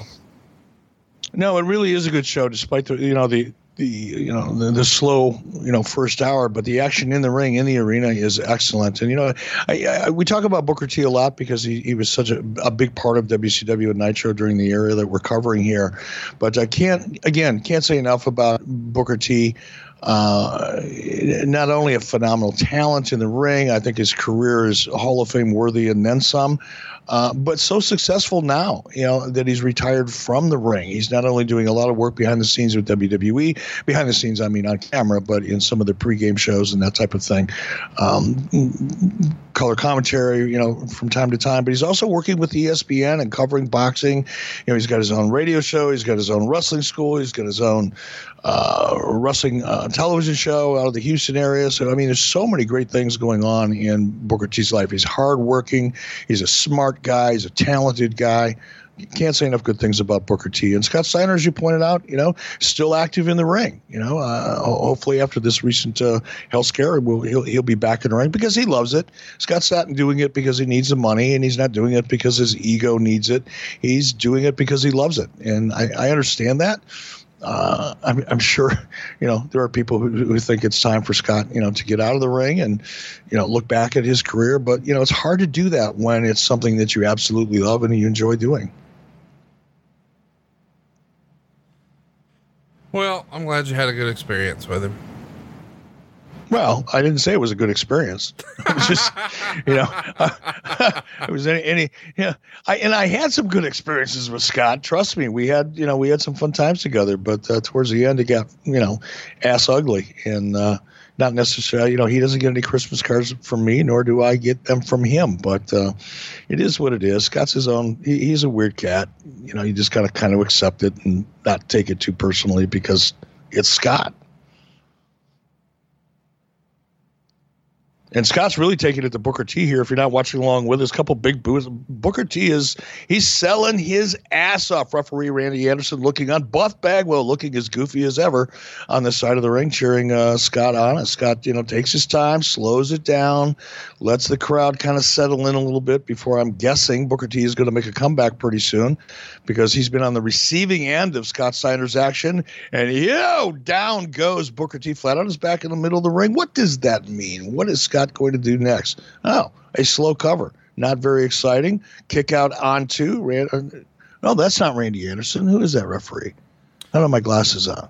It looks like uh, Drake Wuertz from WWE, but it's not. Yeah, I can't. Like I said, I don't have my glasses on, so I can't tell who it is. Don't recognize him. But I do recognize Scott Steiner going in. Looks like a body slam. Oh no, he's going to run him into the top turnbuckle in the corner of the ring. He's got Booker T hung upside down. Scott Steiner hooks a leg under the turnbuckle and now is going to go to work on Booker T. Reverse chin lock, pulling him from behind, going to turn Booker T into a banana, hanging upside down in the corner of the ring as Scott Steiner cranks the neck and pulls him backwards. And Booker T selling his ass off here. Marcus Bagwell looks like he's probably in, well, I was going to say the best shape in his life, but the most jacked in his life would probably be the most appropriate. No, he looks great here. Scott Steiner setting up Booker T again. Now Booker T, now he's going to make his comeback. He goes behind, slips it, comes back on Scott Steiner. Booker T's still selling, but he's got Steiner down. Things are looking a little brighter now for Booker T. Scott Steiner, the one up first, though, shaking his head, trying to regain his senses. Sets up, attempted right hand. Booker T comes back with a right of his own, blocking another right of his own. Booker T fighting back, making his comeback, sells a shot to the knee and counters with a shot to the midsection with a knee of his own, and then boom, down goes Steiner. Down goes Steiner. I got to stop this. I get to have it starts to get to be too much fun, and I'm entertaining only myself. Wicked frickin' clothesline by Booker T. Now the tide has really turned. This is a comeback. It's a slow build of a comeback, but it is nonetheless a comeback Irish rope. And down goes Steiner. Booker T Spinaroonie. Oh, here we go. Here we go. Here we go. His eyes as big as saucer plates. He can't wait. Boom. Joe, nice knee to the chops. Booker T's going wild. The crowd, look at them. They're standing. They're cheering. They love Booker T as he makes his way to the top rope. Booker T on, oh, down to freaking Bagwell, you dirty bastard. Just as Booker T was about to come off the top rope, the crowd at a crescendo. Fucking Bagwell pulls his leg out from underneath him and nut shots him on the top turnbuckle, giving Scott Steiner the advantage. And now Scott Steiner back in control. Fuck. Sorry, got caught up. I like when you get into it like this. I wish you were doing commentary for somebody these days. That'd be fun. Yeah. Probably too much fun for me and not for the audience, but whatever. No, I Whatever. think, I, I think they have fun when you have fun. I mean, we, you can tell when, when somebody's enjoying themselves. Yeah, you can. Definitely. Booker T's not enjoying himself at this point. Sorry, guitar cough. Got a lot non-coronavirus. You know, let's. Um, you've, you've mentioned it twice now because it's just it's it's all anybody's talking about in in the media and on social media. Tons of major events have been canceled. Uh, South by Southwest. There was that big music festival in uh, Miami. Uh, Basel, or the the big uh, watch show that was canceled. The Geneva uh, Auto Show was canceled. So lots of major uh, sort of uh, tentpole events for various industries have been canceled as a result of the uh, the threat of this virus, and even um, the month of March, New Japan suspended all their shows, so you won't see any wrestling from them this month, and a lot of the flights from uh, American Airlines and, and U.S. Air, those have been suspended from Japan to America. So there's uh there's a wonder, there's a debate online, even though WWE put a statement out this past week saying we're going to go forward with our plans for WrestleMania and there are no plans to do anything different. What if it's not up to them and the government, whether it's state or federal, intervenes and says, nope, we can't have 70,000 people from all over the world. What do you think the likelihood of maybe there's a, uh, a canceled WrestleMania on the horizon? I I have no idea. Neither does anybody else. You know, it's it's funny. As we sat down, I was going through my phone. You know, I, I get my notices pop up every once in a while, and I just looked at one that said like there's a major run at Costco on toilet paper. I think people are just eh, every overreacting. You know, the media, and I don't want to get political. I promise I won't, because it's across the board. It's it's not you know liberal or conservative or this network or that network. It's everywhere. People are just being so overreactive. This is a virus. Yes, it's a it's a serious virus. Yes, it's it, is it possibly more you know uh, dangerous, if you will, than the flu. But it's been so overblown, and I think people are s- reacting so much to it out of fear, created and manifested primarily by a media that just wants to keep people's attention. Right. The same way they do with weather. This, you know, this is the same reason now there's such a thing as a bomb cyclone. What the fuck? Who decided to start? When did that come about? Well, it came about as a result of the media looking for ways to make people afraid, to keep them tuned in, to to make people insecure and, and feel like the only way they're going to know anything is to watch the news or watch the weather.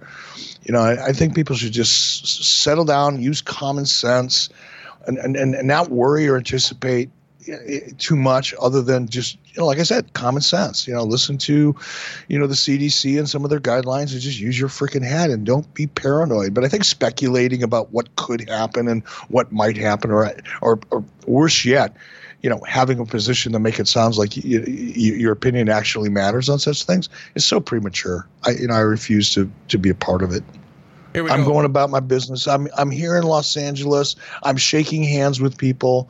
You know, I'm I'm going about my I'm doing my my business. Uh, taking a couple extra precautions. You know, I got a little jar of Purell with me, and if I do shake somebody's hand or I am in a, a public place and I feel like it might make sense, you know, to uh, take it, an extra step, I'll take it. But you know, not afraid to get on a plane, not afraid to go out in public, not afraid to attend a big event.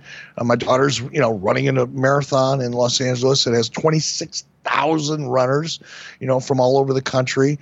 They didn't shut that down. The LA Marathon wasn't canceled, even though there's a, you know, a lot of cases of uh, corona uh, concern here. Uh, it is what it is. Speaking of it, not what it is, it. we just saw Jerry Flynn talking a little smack to Sonny Onoo now Sonny Onoo, with a little help from the cat, cuts off Jerry Flynn's ponytail. And uh, Jerry Flynn looks like he has the same tailor as Michael Hayes.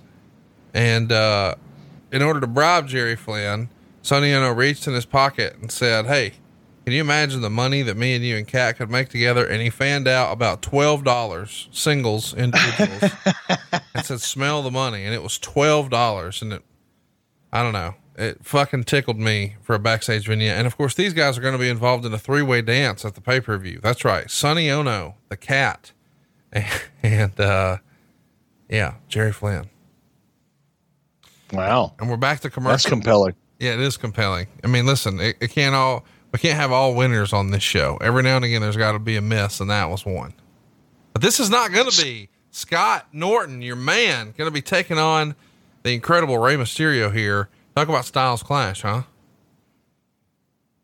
No kidding. But this is, you know, this is Rey Mysterio, the, the, the little engine that could. Yep. You know, we saw it with Bill Goldberg, or excuse me, Kevin Nash, and now he's going to get in there with Scott Norton. And this ought to be interesting. I'm actually, I, I don't remember this match, so it's going to be fun for me to watch it. Uh, Scott Norton, by the way, great guy, uh, recovering from I think a knee surgery most recently, one of my favorite people in the business. I know I say that probably a lot, but you know, when I'm on the road, there are certain people I really look forward to running into and hanging out with. There's some people I, you know, avoid at all costs. Um, but Scott's not one of those. You know, every time I see Scott, it's always fun to hang out with Scott. One of the more entertaining people, if you can, he's kind of like Arnie Anderson. You know, if you can sit down with him and get him on a little bit of a roll, you can just sit back and laugh your ass off because he can be funny as hell. We should mention he's got a great book that came out in July of last year. Scott Norton, Strong Style. Uh, you can get it on Amazon or anywhere you enjoy books, but Amazon has it right now, and you can get it uh, um, fairly quickly. I think they've got a Kindle version as well for like eight bucks. Uh, but he's a great guy who's got an interesting perspective. He was not only here for a lot of the major things that happened in the the Monday Night War era, but he's also got uh, all the experience from over in Japan, and just uh, a good dude. Somebody you should check out. Read read more about his story and his life before and after wrestling, and uh, it's available on Amazon. It's called Strong Style. I think you'll dig it. Yeah, and if you're look, if you're a fan of of New Japan Pro Wrestling today, you know New Japan Pro Wrestling has you know a tremendous legacy and history, and it had ups and downs. But I think I think it's fair to say, you know, your buddy Dave Meltzer may disagree with me. I don't know, um, but I think Scott was a part of New Japan during the period uh, in New Japan Pro Wrestling's history when they were hate to say glory days, but I, I, think at their peak in terms of business and influence on the American style of wrestling that we see today, Scott was a part of that. He, he was deep into it. And his relations and his relationships and his matches uh, were, are something that if you're a fan today of New Japan Pro Wrestling or even current wrestling uh, as, as we see it here in the United States, you owe it to yourself to check that book out because it'll give you a different perspective from someone who is really there and, and in the ring. Scott looking awesome here. Head shaved, probably in some of the best shape, you know, of his career. Uh, Scott's a big guy, you know, big, powerful guy, but he's pretty, pretty lean here for Scott. Wasn't carrying a lot of extra weight, just really, really uh, in, in, great shape. One of the strongest people, I think, if you talk to anybody that's ever worked with him, one of the things that most people will agree with is Scott was probably one of the strongest people they were ever in the ring with. Oh, he just picked him up like a child and threw him down. I mean, it's just unbelievable. You talk about barrel chested. That's a big barrel chested motherfucker right there. He is, and you know, he's so. You know, you talk to Scott, and he's got this really deep voice. I mean, his, his voice sounds like Scott Norton looks, right? Uh, but when you get to know him, one of the gentlest people you'll ever meet in your life. Really, I mean, the Scott Norton that you see and hear in the ring, and the Scott Norton that y- you would come to know if you if you hung out with him for more than twenty minutes, completely different people. Such a such a cool cat. His wife, on the other hand, is vicious. His wife is scarier than Scott is, and I say that with love Eric, did you know that because I don't want her to be mad at me. I don't want her to be mad at me. when uh when I, we're looking at guys who are in the condition that Mysterio and Scott Norton are here, uh, it makes me think of something I, I read recently. Did you know that seventy five percent of us are walking around everyday life chronically dehydrated? We're suffering needlessly from frequent headaches, energy slumps, and poor focus, but it doesn't have to be this way. Hydrant creates uh, flavored electrolyte packets that you mix directly into your water to make hydrating your body easy and delicious. And each rapid hydration mix has the four essential electrolytes that your body needs sodium, potassium, magnesium, and zinc. That's going to help you hydrate quickly and help you stay hydrated all day long. And Hydrant is backed by research, of course. The formula was developed by Oxford scientists to provide perfectly balanced, efficient hydration. And there's no synthetic colors, there's no artificial sweeteners. The formula is vegan, and you can choose between three different flavor packs or a variety pack. And Hydrant starts for just uh, a buck a packet for a 30 day supply. And you can save even more if you have a monthly subscription. And right now, you can get 25% off your first order Go to drinkhydrant.com and enter promo code 83 weeks at checkout. That's drinkhydrant.com and the promo code is 83 weeks and you'll get 25% off your first order. That's drinkhydrant.com and the promo code is 83 weeks. And Eric, you and I both got our first batch of this. I got to tell you, I wasn't exactly uh, sure what I was opening, but then once I actually tried it the next morning, uh, it clicked. I'm a believer. Hydrant is the real deal. It is, and I'll tell you my experience. My shipment of hydrant came while I was over in Qatar. so it arrived at, at my house, and I before I got back from Qatar. While I was over in the Middle East, I, I came down with I don't know if it was a bad cold or sinus infection, whatever it was, but I, I came down with some crud. We'll just call it crud. And felt horrible. You know, after, you know, 15 hours to the Middle East, 15 hours back, um, not feeling well while I was there. I, I, was very dehydrated just from flying back and forth. Flying will dehydrate you. Anyway, long story short, when I, I got back, I was feeling like crap. Uh, I, I, I saw the package. I opened it up. Not sure what it was. It was a hydrant um, product, and my wife said, "You got to, you have to take that now." I said, "Well, I'll take it tomorrow." She said, "No, you got to take it now. It has electrolytes in it." Because she reads the back of everything. I mean, everything before we eat it or drink it. And she goes, "No, this is exactly what you need. You've been flying around. You've been sick. You haven't been eating well. You probably haven't had enough water. You're dehydrated. You need electrolytes." And sure enough, you know, I pounded two of them in a row you only need one, but I, I mix it with water and chugged them. And within about 40 minutes, less than an hour, 45 maybe, I could feel myself kicking out. So the electro- electrolytes made a big difference. And, you know, when you talk about staying hydrated, most people, oh, you just need to drink water. No, you need electrolytes as well. And the way the, the product is, uh, is designed, it metabolizes very quickly. It was designed to metabolize and get into your system quickly. So, huge fan, huge fan. By the way, if you're hungover, if that's you know if you didn't come down with the crud and you haven't been flying for 40 hours and you're really feeling the effects of a hangover trust me electrolytes matter. They matter a lot. Drink you can hydrant. kick out much quicker. Drinkhydrant.com use that promo code 83 weeks. You're going to get 25% off your first order. And i feel bad for poor Rey Mysterio here. He needs a little electrolyte in his life. He needs a comeback right about now is what he needs. This is slowing down way too much. Come on. Give me a little Rey Give me a little Ray Ray. Come back on this big some bitch. Don't let him do you like that. Look at him. Scott Norton picking Ray Ray up by the seat of his pants, drops a massive elbow into the small, very small, by the way, almost minuscule small of the back of Rey Mysterio Jr. Rey Mysterio, this is before Rey got jacked. He was pretty much carrying his natural body weight at this point. Uh, maybe a little bigger than he was when he first got into WCW, but still not carrying too much weight. So very, very uh, versatile, very flexible, very fast Rey Mysterio, but he's getting his ass whooped right about now by the big man. Uh oh.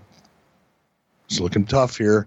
Rey Mysterio power bomb. Looks like a one-handed power bomb. No, throws him behind. Scott Norton threw him behind so that Rey Mysterio planted his face on the top turnbuckle. That looked pretty good, actually. That that looked awesome. Power bomb again, center of the ring. And Scott Norton throwing Rey Mysterio around like a wet bath towel. Picks him up at a count of two. Could have had him at three. Randy Anderson says, What the fuck, Scott? Pin him. Get it over with.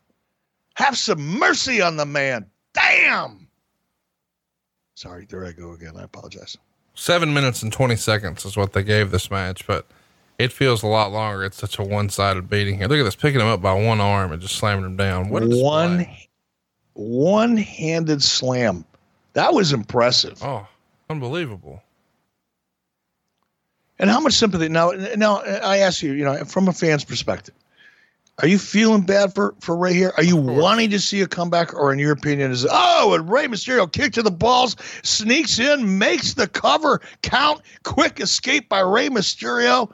He was playing possum. He was pretending he was more hurt than he was, looking for the opportunity to make a reversal and a comeback on Scott Norton. And what does he do? No high flying Rey Mysterio, triple A Lucha Libre stuff. It was just a good old kick to the fucking sack that put down the giant of a man, Scott Norton. And now Rey Mysterio, nice tight shot as Rey Mysterio standing at the top of the ramp underneath the Nitro sign. Everything looking good. Rey Mysterio happy as a Mexican clam. Awesome awesome. I love when you get fired up and get into it. God, that feels so good. It makes doing these these podcasts so much fun for me. I know the watch alongs, you know, some people really, really love them. Other people that don't have a chance to kind of watch along with us get a little frustrated. So I know it's kind of a mixed bag. I have fun doing them because every once in a while I just get in the mood. After a cup of Java or two, I get the right amount of caffeine in me. I get to look at something like this. The Nitro Girls on the stage having a grand old time, looking hot as hell, by the way, but I, I do have fun. I, I get caught up in it and it makes it fun for me. How about Whisper in the back? Shawn Michaels' wife. I know how many people you think about it. Not only has Nitro changed the landscape of the wrestling industry like no other wrestling company before or since. Let's just put that right out there. All right. But that's not the only thing that we accomplished. How many relationships, how many marriages, how many families started as a result of the relationships that were developed on Monday Nitro? Shawn Michaels and his wife, one perfect example. Booker T and Sharmell, another perfect example. We have brought people together. We not only brought great wrestling action to the to, to the world, we created great relationships as well. And I'm very, very proud of that. It's pretty fun. Man, another shot of this cage and the barbed wire. We're uh we're selling this pay per view hard, man, and as well we should. Uh, it- it's a main event that uh, probably thought you'd never see. Not only Hulk Hogan and Ric Flair in a steel cage, but a barbed wire steel cage, a first blood match. Underneath, of course, Booker T and Scott Steiner for the TV title, Perry Saturn and Chris Jericho in that dog collar match. Uh, Benoit Malenko taking on Curt and Barry Windham in a lumberjack match for the tag titles. A false count anywhere match to determine the real king of hardcore. Hak and Bam Bam and Raven in a three way dance. Jerry Flynn in a handicap match that we saw teased earlier, taking on Ernest Miller and Sonny Onoo. Kevin Nash working with Rey Mysterio in a singles match. Stevie Ray in a Harlem street fight with Vincent for leadership of the NWO Black and White. That's right. Whoever wins this Harlem street fight gets to lead the NWO Black and White. Imagine if Vincent had won. It's missed opportunity. And then uh, Billy Kidman and Mikey Whipwreck for the Cruiserweight title kicks things off. Uh, it's a pretty loaded card when you think about all the talent that's on that show. Loaded card indeed, but as we're watching along here now, if you're at home and not able to watch along, Van Hammer looking, I don't know, how would you describe that look as he came down the ramp with a tie dye t shirt? Kind of like a little bit of superstar Billy Graham, kind of a beach bum kind of a look as he walks down to the ring. And I'm talking about Van Hammer before we get to Bret Hart, who, you know, uh, wearing his hockey jersey. Van Hammer comes down, he's got his bottle of water, and I never understood this. Guys come down to the ring with a bottle of water. I get that, right? You want to be hydrated before you get into a, you know, an intense athletic competition like professional wrestling or presentation, I should say. But they come down with a bottle of water, they take a hit off the bottle of water, and they spit as they're making their entrance. I don't get that. Like, what the fuck is the attraction to spitting a mouthful of water? Does it make you look cool? Does it make you look a little more intense? I think it makes you look like a fucking barn animal. I never really understood it. I can't stand it. It's one of the things that so many guys did. You know, nobody wants to see you spit. You know what I mean? There's just things you do and there's things that you don't do in public. So, And there's some things people just don't want to see. Nobody wants to see someone else spit. Just, It's fucking so, disgusting. just so I'm clear, you hate Triple H. I don't hate Triple H, but I, just the whole spitting thing I just think is fucking stupid. That's his gimmick. It's not cool. Yeah, no, Eh, I- whatever. There's a lot of there's a lot of gimmicks. It just is not cool. I don't fucking dig it. I love that Come up with something better. So turned. Why don't you just take a spit. piss on the way to the ring? That'd be cool. You know, nobody wants to see you do that either. Well, I feel Anyway, like I feel like uh, Bret Hart wanted to take a piss on the way to the ring. He didn't come to the ring in his trademark leather jacket. Instead, wearing his uh, round shades, not the old classic Hitman shades, and the um, the hockey jersey. And he's taking on Van Hammer, as you said. Hammer is a uh, peace and love flower child here with a uh, tie dye tank top and some jeans that have been marked up and decorated. He looked like a uh, stoner extra from that 70s show. And uh, yeah, of all the things we could do with Bret Hart, putting him in a match here with uh, Van Hammer, I don't know, feels a little weird. feels a little fucked up to me. Look, we all know. I'm not going to get into this too much. Like I said, you know, Bret and I had a, a, a brief, and I mean like really brief conversation about a year ago in London or Liverpool, and I, you know, whatever. Past is past. Not going to spend any time burying anybody. It's just not productive. But I have to say at this point, you know, if Bret Hart resented me, if Bret Hart was carrying around that resentment for a couple of years, maybe longer, maybe a decade or two, if there's a lot about Eric Bischoff that Bret Hart really just couldn't stand, this is an example of why I don't blame him. I mean, putting Bret in there with Van Hammer wasn't my idea. I didn't, you know, I wasn't behind the creative on this, but it happened under my watch. It shouldn't have happened. It makes no sense. It, it, I, Bret, I apologize publicly right here for for nothing else but doing this and, and putting you in the ring with Van Hammer. That was fucked up. Well, that's nice of you to say. Well, it's the truth. Look at that. I mean, come on. And here's this. Here's the flip side of that. Bret is making Van Hammer look ten times better than he's ever looked. Right. Bret's doing a great job. He's he's a pro, and he's selling. You know, and a lot of guys wouldn't have. You know, and I'm not trying to put Bret over to ma- make amends here, but a lot of guys wouldn't have given Van Hammer what Bret Hart is giving Van Hammer right here, and working as hard to make him look as good as Van Hammer does in this match. It's just hard to imagine, you know, this was one of the hottest acts in wrestling. And, you know, two years prior to this, he was making Steve Austin at WrestleMania 13 and was going to uh, win the world title that year at SummerSlam and set the world on fire that summer with his America versus Canada angle. And now he's working in the middle of the card with Van Hammer doesn't have a pay per view match. He's not on the card at all. Yep. Hey, I don't know what else to say on this. I, mean, I really don't. I, I, I actually feel bad. And again, the action inside of the ring, if you're not watching at home with us, the action inside of the ring is actually, pretty good. I don't know, it's not like a world class pay per view match, but it's damn good television. Yeah. It's great. But it's just, I, I think it, it, as you've pointed out um, so well, what a waste. What a waste. Let me uh, good punches here by Van Hammers. He's got uh, Bret Hart in the corner. I mean, like I said, Hammer's looking as good as he's probably looked at at any point in his career in that in the match with uh, Bret Hart that we're watching right now, and that's largely because of Bret Hart. We should mention that uh, things aren't exactly uh, at their all-time most creative best on TV these days either, though. Uh, recently, it was revealed what was inside Rowan's cage that he had been teasing for months. It's a giant fake tarantula. What'd you think? Mm. I like Eric Rowan. I got to work with Eric a little bit while I was in WWE and really helped him uh, with, with, some of his promos, uh, trying to get him comfortable with him. And he's a he's a very talented guy. Um, I don't think he's come out of his shell quite yet. I think there's a lot of potential in Eric Rowan that we haven't yet seen that we will with time and in the right opportunity.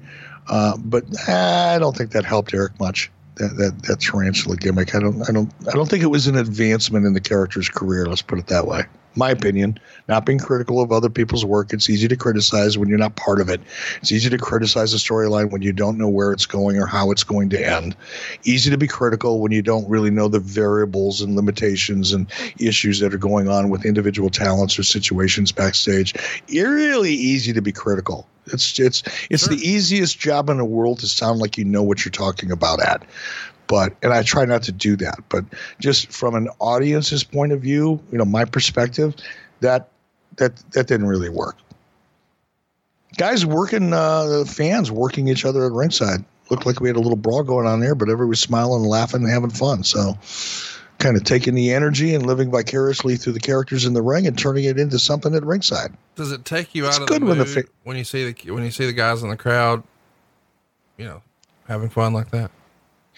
Um, uh, two things. As a producer, what it tells me is they don't really care about what's going on in the ring, so that makes me a little nervous.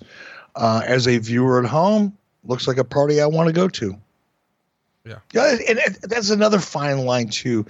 You know, and it, it, I've had different opinions about this throughout the years, but I I still believe that the audience that you see on television, you know, the live audience that people watch on television, if it looks like they're having a blast, whether it's, you know, with their goofy signs or becoming animated during the course of the match or standing and cheering or booing or throwing shit or whatever the case may be, if there's energy in the audience, what it tells to the viewer at home, in my opinion, my opinion only, is that when this shit comes to your town, you want to go to that party. You want to be a part of that. And if I look at this crowd during this match, you know, as we're watching along, it looks like they're it looks like they're all sitting at a stop sign waiting for the light to turn green. You know, there's not a lot of energy right now. And that just tells me that this match has gone on way too long. There's no interest in it whatsoever, probably because there was no backstory or anything leading up to it. There's probably nothing at stake uh, in, this match. I'm just assuming that, and you can see it on the faces of the audience. You, if you're watching along right now, 50% of the audience isn't even looking at what's going on in the ring. That's that's not good. Well, and, and I don't know that, that how much of that is Bret Hart's fault because certainly, I mean, let's be clear, they're in the Northeast. Bret Hart's a star here. Van Hammer, not so much. And it's not like anybody thinks Van Hammer's actually going to win this match. No, and this is just a match for the sake of a match. This is this is filler. And I, I, and that's one of the reasons I feel bad, you know, as I sit here and watch this and I'm kind of, you know, thinking about this and, and experiencing it through Bret Hart's perspective at this point. And uh, I'm sure it was frustrating for Bret. But again, no backstory, nothing at stake. You've got a big star in here with a guy that means absolutely nothing um, in Van Hammer. Don't mean to be critical of Van Hammer at this point, but it just it is what it is. He just wasn't a star. There was no momentum momentum momentum behind him. He was a a glorified jobber at this point, or enhancement talent, a better way to say it. Uh, so it's not Bret's fault, and it's not Hammer's fault. It just is what it was, or was what it was. Not is what it was. Was what it was. Oh, speaking of is what it is and was what it was, we should mention that uh, we are uh, we're hitting the reset button on our Patreon. We've got a big announcement coming out at the end of the month, especially if you like not just this podcast, but my other four podcasts here on Westwood One. Stay tuned. Something big is coming your way on the 30th. That's Monday, March 30th. Uh, but if you have been a supporter for our 83 weeks Patreon, uh, you probably just got a message that there's going to be uh, quite the shindig, quite the get together with Eric Bischoff. And man, I'm looking forward to uh, getting to hang out and watch some wrestling and have some beers and hang out with our friends in a big way here coming up uh, early summer. I am too. No, I don't know the details. I'm going to be surprised as well as everybody else. But you and I talked about this, and you know we want to uh, support and and and respect the people who have supported us on Patreon. And I get to the get to come to the Conradison and hang out with you again, which is always fun for me. The first time I came to visit you when I first met you, it was it started out fun and it got a little intense. And then as I left, I was going, what the fuck? If I never see this son of a bitch again, it'll be five minutes too soon. And because you grilled my ass, you set me up in the corner of your little Conradison man cave, and and you and your buddies, mostly you, your buddies were fine. They were very respectful. You, on the other hand, ripped me to shreds. You were feeding me so many beers along the way, and it started out great. And by the time you got about fifteen beers in me, you were just grilling me, grilling me. And I, I was like, what in the fuck? Why did I agree to do this? I feel like I'm on trial for for murder or something, the way this guy is cross examining me. It's brutal. But I got over it. And now look look at us.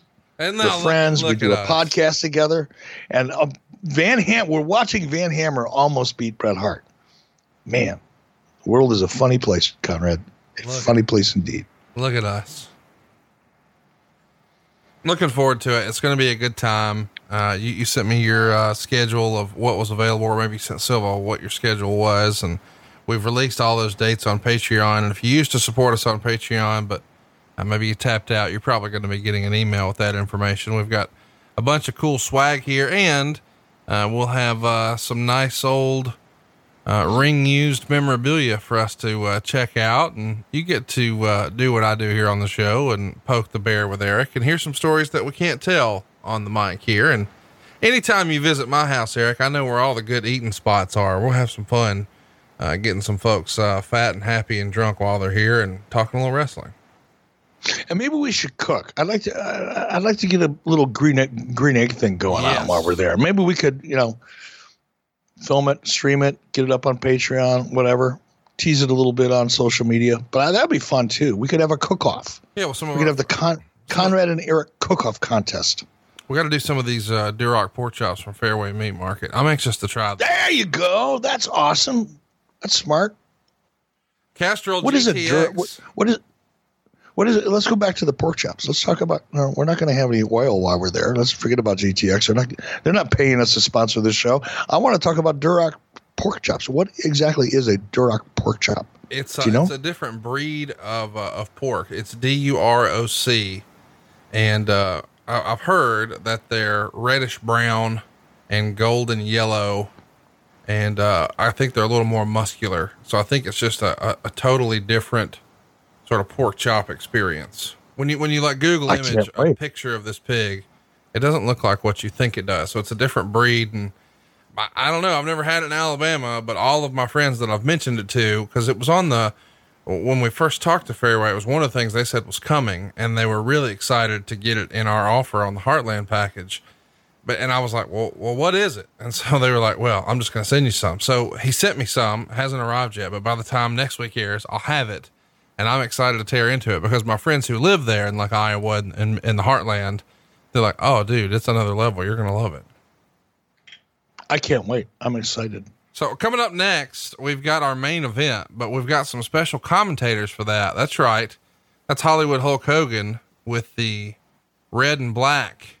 And of course, he's got the uh, red spray paint on the big gold belt right after the finger poke of doom. And the man he beat to become world champion, one of the bookers, Mr. Kevin Nash, they're cruising over to the Nitro commentary desk right now. And I believe Tony Schiavone's going to stick around and everybody else takes a powder we're gonna get some special commentary here for uh for our main event. And there he goes, Bobby Heenan. Nope, I had enough of this. I'm out of here. Mike Tenay, more of the same.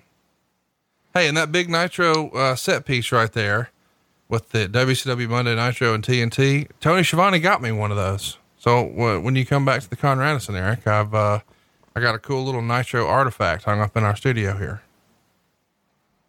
Why? I mean, I like some of that stuff. I never got any of this stuff. I never thought ahead and thought maybe I should grab this, or never grabbed any of the props that we didn't use anymore. No, I got no memorabilia, brother. I've got an, I've got the original AWA blazer that I wore on ESPN back in the late '80s. I still have that. I think I have a WCW Nitro denim shirt or two, and maybe even a jean jacket and that's it. That's all I got. You should wear Nothing. some of that stuff when we do our Patreon get together. And even if it doesn't fit right, it would be the funniest photo op ever. Especially no, the funniest right. the funniest photo op ever would be watching me trying to get into that AWA jacket. It would look like a monkey trying to fuck a football. That's that's what that would look like. Oh, man, it, no, it wouldn't fit. That would be it your Eric fit. Bischoff, Chris Farley, fat guy in a little coat. You know, oh my God! It would look like a wrestling match. It would look like the it would look like the Rey Mysterio Scott Norton match that we just watched a little while ago. That's tremendous. Well, we but uh, I have it. Maybe maybe we'll maybe we'll auction it off or award it as a prize or surprise somebody with it. I gotta get you know, it's just hanging in my closet. You know, I look at it about once every four years and go, wow, I remember when I wore that. But, you know, somebody else might enjoy it more than I do. So maybe we'll maybe we'll do something with that jacket. I'll leave it up to you, Dave Silva, and the Brain Trust behind 83 Weeks and all the amazing podcasts each and every weekday that you can hear coming from the Conradison, myself, Tony Schiavone, Arn Anderson, Jim Ross, Bruce Pritchard. Who else? Do you have anybody else? No, you got them all. You working on anybody else? We no. can have another one, dude. Five. How many? No, that's all I can do. No, I, I hope not. No, I hope not. Because you got to keep the team you have up on a pedestal. We've got to we've got to remain the best in the industry, and the Conrad Thompson Podcast Network, if you will, needs to remain one of the best in the industry, the most entertaining, the most successful financially, financially, the most sponsored. That's what we need to do, and you, you, you can't dilute yourself by bringing in, you know, lesser talent. So there well, you go. All I need is I'm glad uh, you is, is, is quality you, over quantity. You and four other co-hosts. That's all I need. And in fact, you can switch to Boost Mobile today and you can get four lines for just $25 per line per month with unlimited data. You can also get four free Samsung Galaxy A20 phones, perfect for the whole family. And of course, a super reliable, super fast nationwide network to keep you connected. And here's the deal, man. Smartphones are expensive. So don't force the family to wrestle over the phone. Step up with Boost Mobile and get those four free Samsung Galaxy A20 phones when you switch. I mean, switching to Boost Mobile is a no brainer. I don't even know how they're really making money with this, if I'm honest with you. I mean, Boost Mobile gives you everything you can want in a wireless carrier. So you know exactly what you're getting and exactly what you're paying for. There's no annual service contract. They are going to offer a wide range of unlimited data plans. They've got all the latest phones from all the top brands, all at affordable prices. All their service plans already include taxes and fees. Other guys tack that on top. They even get you the mobile hotspot, unlimited music streaming, and so much more. You've really got to do this. And, and at this offer of four lines for just $25 per line per month with unlimited data and four free Samsung Galaxy A20 phones, I don't know how they're making money, but I know you need to hurry and make the switch because this deal can't last forever. Switch to Boost Mobile. It's uh, going to be a no brainer for you. We should mention this is a limited time offer while supplies last. New customers only. It requires port and activation from an eligible carrier. One free device per line. Users using more than 35 gigs of data during a billing cycle may be deprioritized during times of network congestion. Offers and coverage not available everywhere. See Boost Mobile or a retailer for full details. That's boostmobile.com. And now I think we're ready, man. Can you believe it? Here comes the uh, incredible entrance from Bill Goldberg. We recently saw uh, his entrance at the uh, Saudi show. Wasn't quite as impressive as what you guys did here on Nitro. Man, he came out like a bull, standing in the pyro, breathing out the flames. And I've heard, if the rumor and innuendo, rumor and innuendo is true, that because he breathed all that pyro all those years, he is now immune to the coronavirus. Good for him. See, there you go. There's always a way to uh, to stay healthy in the face of uh, what everybody perceive as a pandemic. Probably is, I guess, technically speaking, uh, in terms of the technical definition of a pandemic, but you know, so is a cold. I'm healthy. I'm doing what I do, not worrying about it too much, just being smart. And Bill Goldberg, I wonder what he's thinking right now. He's in there with Ric Flair, who you know, Bill. Now, Bill's intense.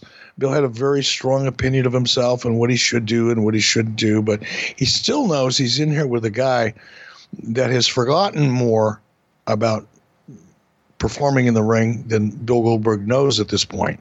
So you wonder, you know, what is he thinking? How much is he going to give up for Ric Flair? How much is he going to sell for Ric Flair? Because that's one of the things with Bill he had a real hard time with because he, he saw himself as this man eating character and this vicious monster. And, you know, getting Bill to sell was one of the things that was a big challenge at this point.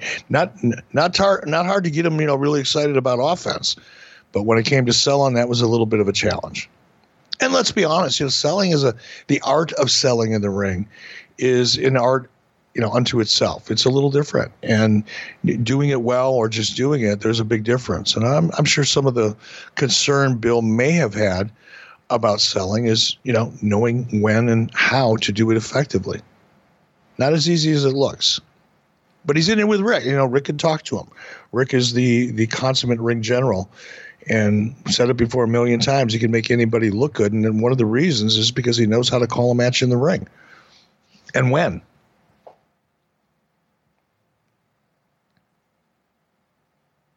It's pretty remarkable that this is the main event here. Uh, Flair, of course, a beloved figure in WCW, and we're right back to that same spot. Man, Flair loved that spot, and that's for a reason. We see the big press slam down into the power slam, high impact move, and as soon as he pressed him, man, the shot from the hard cam, everybody across from the hard cam stood up. And and and Flair, you know, it's funny because he's been criticized a lot for having, oh, he always had the same match. Oh, he was a routine man. Whatever those criticisms were. And and Sting has even said, God, I got tired of doing the same match with Ric. I mean, he would call a press slam in every match. But Ric, to his credit, when he was growing up as a as a wrestling fan, he wanted to go see Ray Stevens. And anytime Ray didn't do the upside down turnbuckle flip that most fans credit to Ric Flair. He stole it from Ray Stevens. If Ray didn't do it, he felt like he got gypped. He wanted to see that. That was the most entertaining part of the entire show to him, not just the match, but the reason he went was to see Ray Stevens do that spot. So when Ric knows that, hey man, if they press slam me, it gets a big reaction and I don't mind taking the bump, he would call it pretty routinely and he would be criticized for that by some of the boys. But you saw right there, holy shit, the crowd was into it. Yeah, he got a lot of criticism. You know, and one of the the most vocal critics, you know, behind the scenes of Ric Flair's approach to a match was Ole Anderson. Ole just just would gnaw nonstop on you know the the similarities in Ric's matches. But here's you know, and even in retrospect, you know, you go back and you look at this, as you pointed out, as soon as Ric went up, you know, got up into that, that press slam and, and, you know, got dropped to the floor, the crowd was on their feet. And what's really ironic about this is I'm watching this is Ric Flair was, I don't care if he set puppies on fire and stomped them out on the way to the ring and made fun of old women or whatever he did to try to be a heel. He was still, he was a baby face the, the audience loved him, but nonetheless, when uh, Bill Goldberg got him up in that press slam, they just popped. And that's my point is, you know, I guess reiterating in a long winded, circassious way, what you said is, yeah, it may have been the same thing. We may, it may have been repetitive, but guess what? So was the reaction to it. The, the crowd loved it. And, you know, hats off to Ric Flair. Same thing could be said about Hulk Hogan yeah, the you know the, the, the leg drop, the big boot, the leg drop, cup in the ears, all that stuff. Same old, same old, same old, time after time after time. But guess what? Every time you did it, the crowd reacted to it. So if it works, don't fix it. Mucker fother.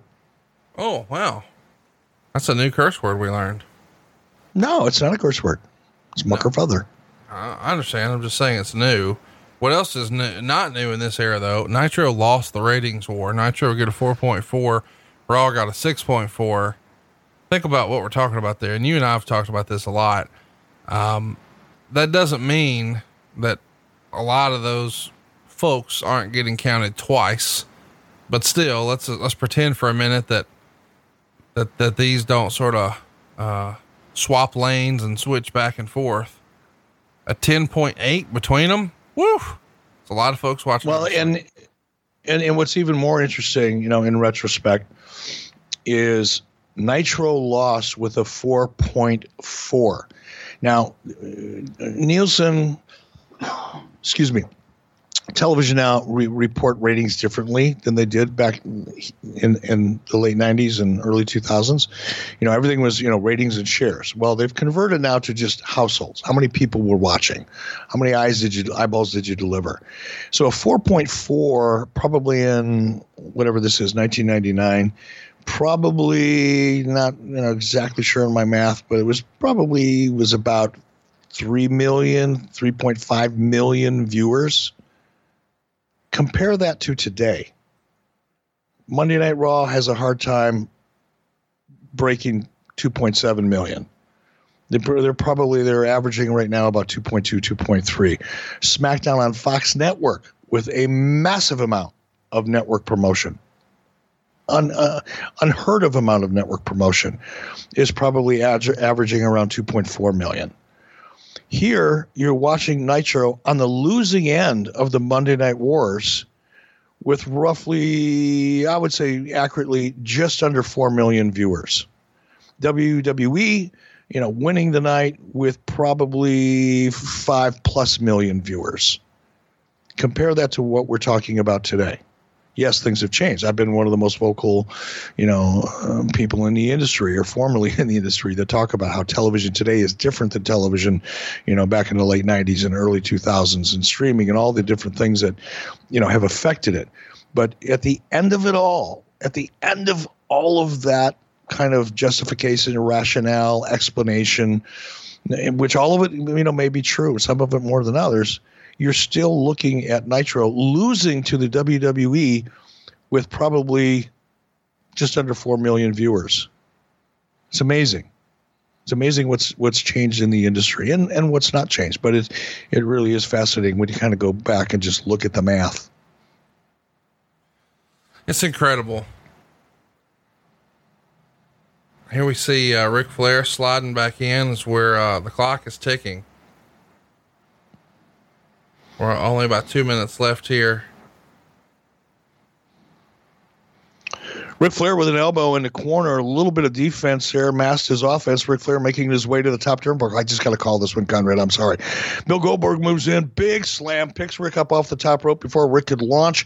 Goldberg now cocked, loaded, ready to go, pulls the trigger. Ric Flair dodges it, and Bill Goldberg runs himself smack dab into the middle turnbuckle. Nobody home as Ric Flair took advantage of his cat like reflexes and master timing. Timing like a Rolex watch. Experience all of the above. Bill Goldberg now trying to uh, regain his composure after tanking himself in the corner with what was a, supposed to be a spear, but didn't work out so well. Now Ric Flair in the ring, vertical suplex on the big man. Down goes Bill Goldberg, and the crowd now starting to react for Ric Flair as he gets into the Ric Flair strut. Boom! Spear as he turns around. Bill Goldberg goes to the well with he with what he knows is going to work. And Disco Inferno, what the fuck? Disco Inferno? What is oh NWO? Horace Hogan, Stevie Ray, all of the above making their way to the ring, and Disco gets used like a wet log and tossed out of the ring. Big boot by Bill Goldberg to Vince, and Stevie Ray comes up from behind. Double axe handle, couple knees to the back, Irish whip off the ropes, reversed by Goldberg. Boom! Shoulder tackle. Down goes Stevie Ray as Hulk Hogan and Kevin Nash make their way to the ring. And literally, Bagwell joins in, putting the boots, if you will. Scott Steiner, all of the above. This is a, this, oh my God, this is horrible for Bill Goldberg. He feels like Custer, the NWO, or the Indians, and this is a bloodbath. Whew. I love this shit dude. We should do more matches. We should just pick batches to have fun doing, doing. And you should be the color guy. I should give you some room. I should breathe a little, give you some room. You should be the color guy. I'll be the play by play. We'd have a blast. Uh, people want to hear you, man. They don't want to hear me. No, no, no. I no. You're you're underselling yourself. Nice move on your part, but uh, you're baby facing it. But uh, no, I'm I'm sure they would love to hear you and I do color and play by play together. So that's it. The show's going to go off the air there. Uh, it's a classic Nitro formula. It's pandemonium at the end with the NWO running roughshod. So it feels like two years prior. Uh, but the NWO here is Vincent and Stevie Ray and Disco Inferno and Horace Hogan it's been diluted quite a bit, but of course, eventually Hulk Hogan and Kevin Nash will come join them. But uh, it, it, felt like the tale of two nitros, man. It was an interesting, to say the least, setup. You know, where we had, um, uh, as you called it, sort of the pregame show, and then we got you know a, much different show once those guys got at it, and and I really enjoyed it. I did too, and it, you know, it was again as we talked about early on, interesting experience. The best way, or experiment, I should say, best way to uh, to try to maximize that three hour window. Do you give them, you know, three hours of? Did you give them an hour's worth of action? It doesn't matter before you get into the good stuff. Excuse me, or do you use that first hour as a pregame show to set up the two hours? Experiment, you know, debatable how effective it was, but uh, nonetheless, it was our best effort at the time. We got fun stuff coming your way here on 83 Weeks. But before we do that, we need to remind you that we've got a great sponsor who's got something fun for you the next time you're taking a shit. If you like retro video games, movies, or wrestling from the 80s and 90s, you've got to go subscribe to the Dirty Game Room on YouTube. Every week, there's a new episode up covering what we grew up with, the golden age of the WWF, WCW, and ECW and the Dirty Game Room not only covers wrestling, but classic games like Nintendo and Super Nintendo, Sega Genesis, even Nintendo 64. The good stuff like Contra and Donkey Kong and WWF WrestleFest, even No Mercy, Sonic the Hedgehog, and more. But they also go over the terrible games too, like Friday the 13th and The Karate Kid, all for a good laugh. So if you're looking for something to watch the next time you're holding your phone and taking a massive shit, you might as well do yourself a favor and uh, go favorite and go find uh, the Dirty Game Room on YouTube. Uh, you'll find all kinds of movies being reviewed there too, like Terminator 2, The Crow, Nightmare on Elm Street, Hook, other classics from that era, all in this same channel. And right now, they're even giving away a custom Cobra Kai Nintendo to one lucky subscriber. So stop what you're doing, pull out your phone, and go find the Dirty Game Room on YouTube. Hit that subscribe button and when you do, you're automatically registered to win that Nintendo. The Dirty Game Room, it's all retro all the time. Think about it the next time you take a shit, the Dirty Game Room on YouTube. And Eric, speaking of taking a shit, uh, we're going to be taking a shit on Uncensored 95, Uncensored 2000, Sting's 1997, the Nitro Restart from April 10th of 2000, the TNA's Lockdown pay-per-view from 2010, Spring Stampede 2000, and we'll round out April with Ask Eric Anything. This should be a good time. Jim, I don't know how to react to that last read. Well, I mean, you take shit. God damn, pal, that was so crass. I mean, crass. You take shits, don't you, Eric?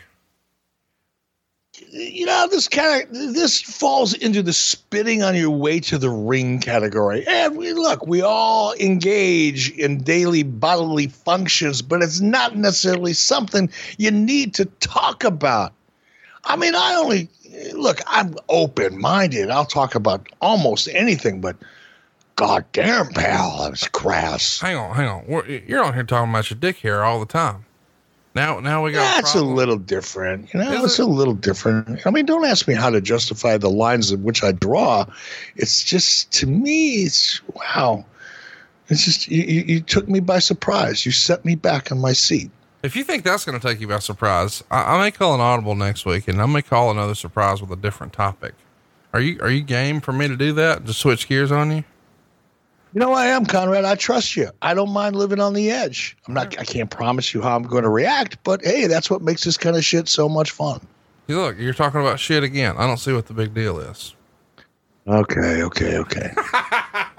Listen, we appreciate you joining us to watch this random nitro from uh, the Go Home episode as we set up Uncensored 1999. Uh, I enjoy doing the watch alongs with Eric, and this one was a fun one because it felt like a really good show once they got going. But man, that first hour, talk about trying something new, just one video package after another. I don't think it's ever been done in wrestling before or after. Not that way. well, there's probably a good reason for it. We probably looked at the research and went, "Oh my God, we lost a lot of people." Well, we tried something new, and uh, we hope that you guys will try something new. Hit that subscribe button. Tell a friend if you think we've earned it. Leave us a five star review, and don't forget to check us out on our relaunch of Patreon. It's something special coming your way. We'll start giving you the details in the coming weeks, but it's going to start on Monday, March 30th. And uh, if you're a fan of our shows here, I think you're going to really dig what we've got coming your way. And if you've already supported us, uh, be checking your email uh, or, or, check your Patreon for our current 83 weeks because we've got a, uh, special announcement of how you can hang out and spend the weekend with Eric Bischoff and see some old cool wrestling stuff and uh, have a few beers and talk wrestling with the guy who created the NWO and Monday Nitro and convinced Hulk Hogan to be a bad guy. He don't need no stinking Hall of Fame. He just needs uh, us and some beers here in Huntsville. So stay tuned. Come on, I'm trying yes. to sell it and make you happy here. Follow us on Twitter if you've got a question for next week's show or any show at 83 weeks, and be sure to give D- Dave Silva shit about not only wrecking my car, but over the weekend somebody ran into the power pole at my business, and I haven't confirmed that it was Dave Silva, but uh, things are not looking good for him and his his driving hopes here in Alabama, Eric. I feel bad for Dave. I'm looking at the kind of heat that he's getting on in social media online, and you you've turned him into the scapegoat of all scapegoats. Every time somebody sees a bad car wreck, there, you know, I see something posted on social media that asks the question: Is was Dave Silva driving this car? I'm sure it's wearing on.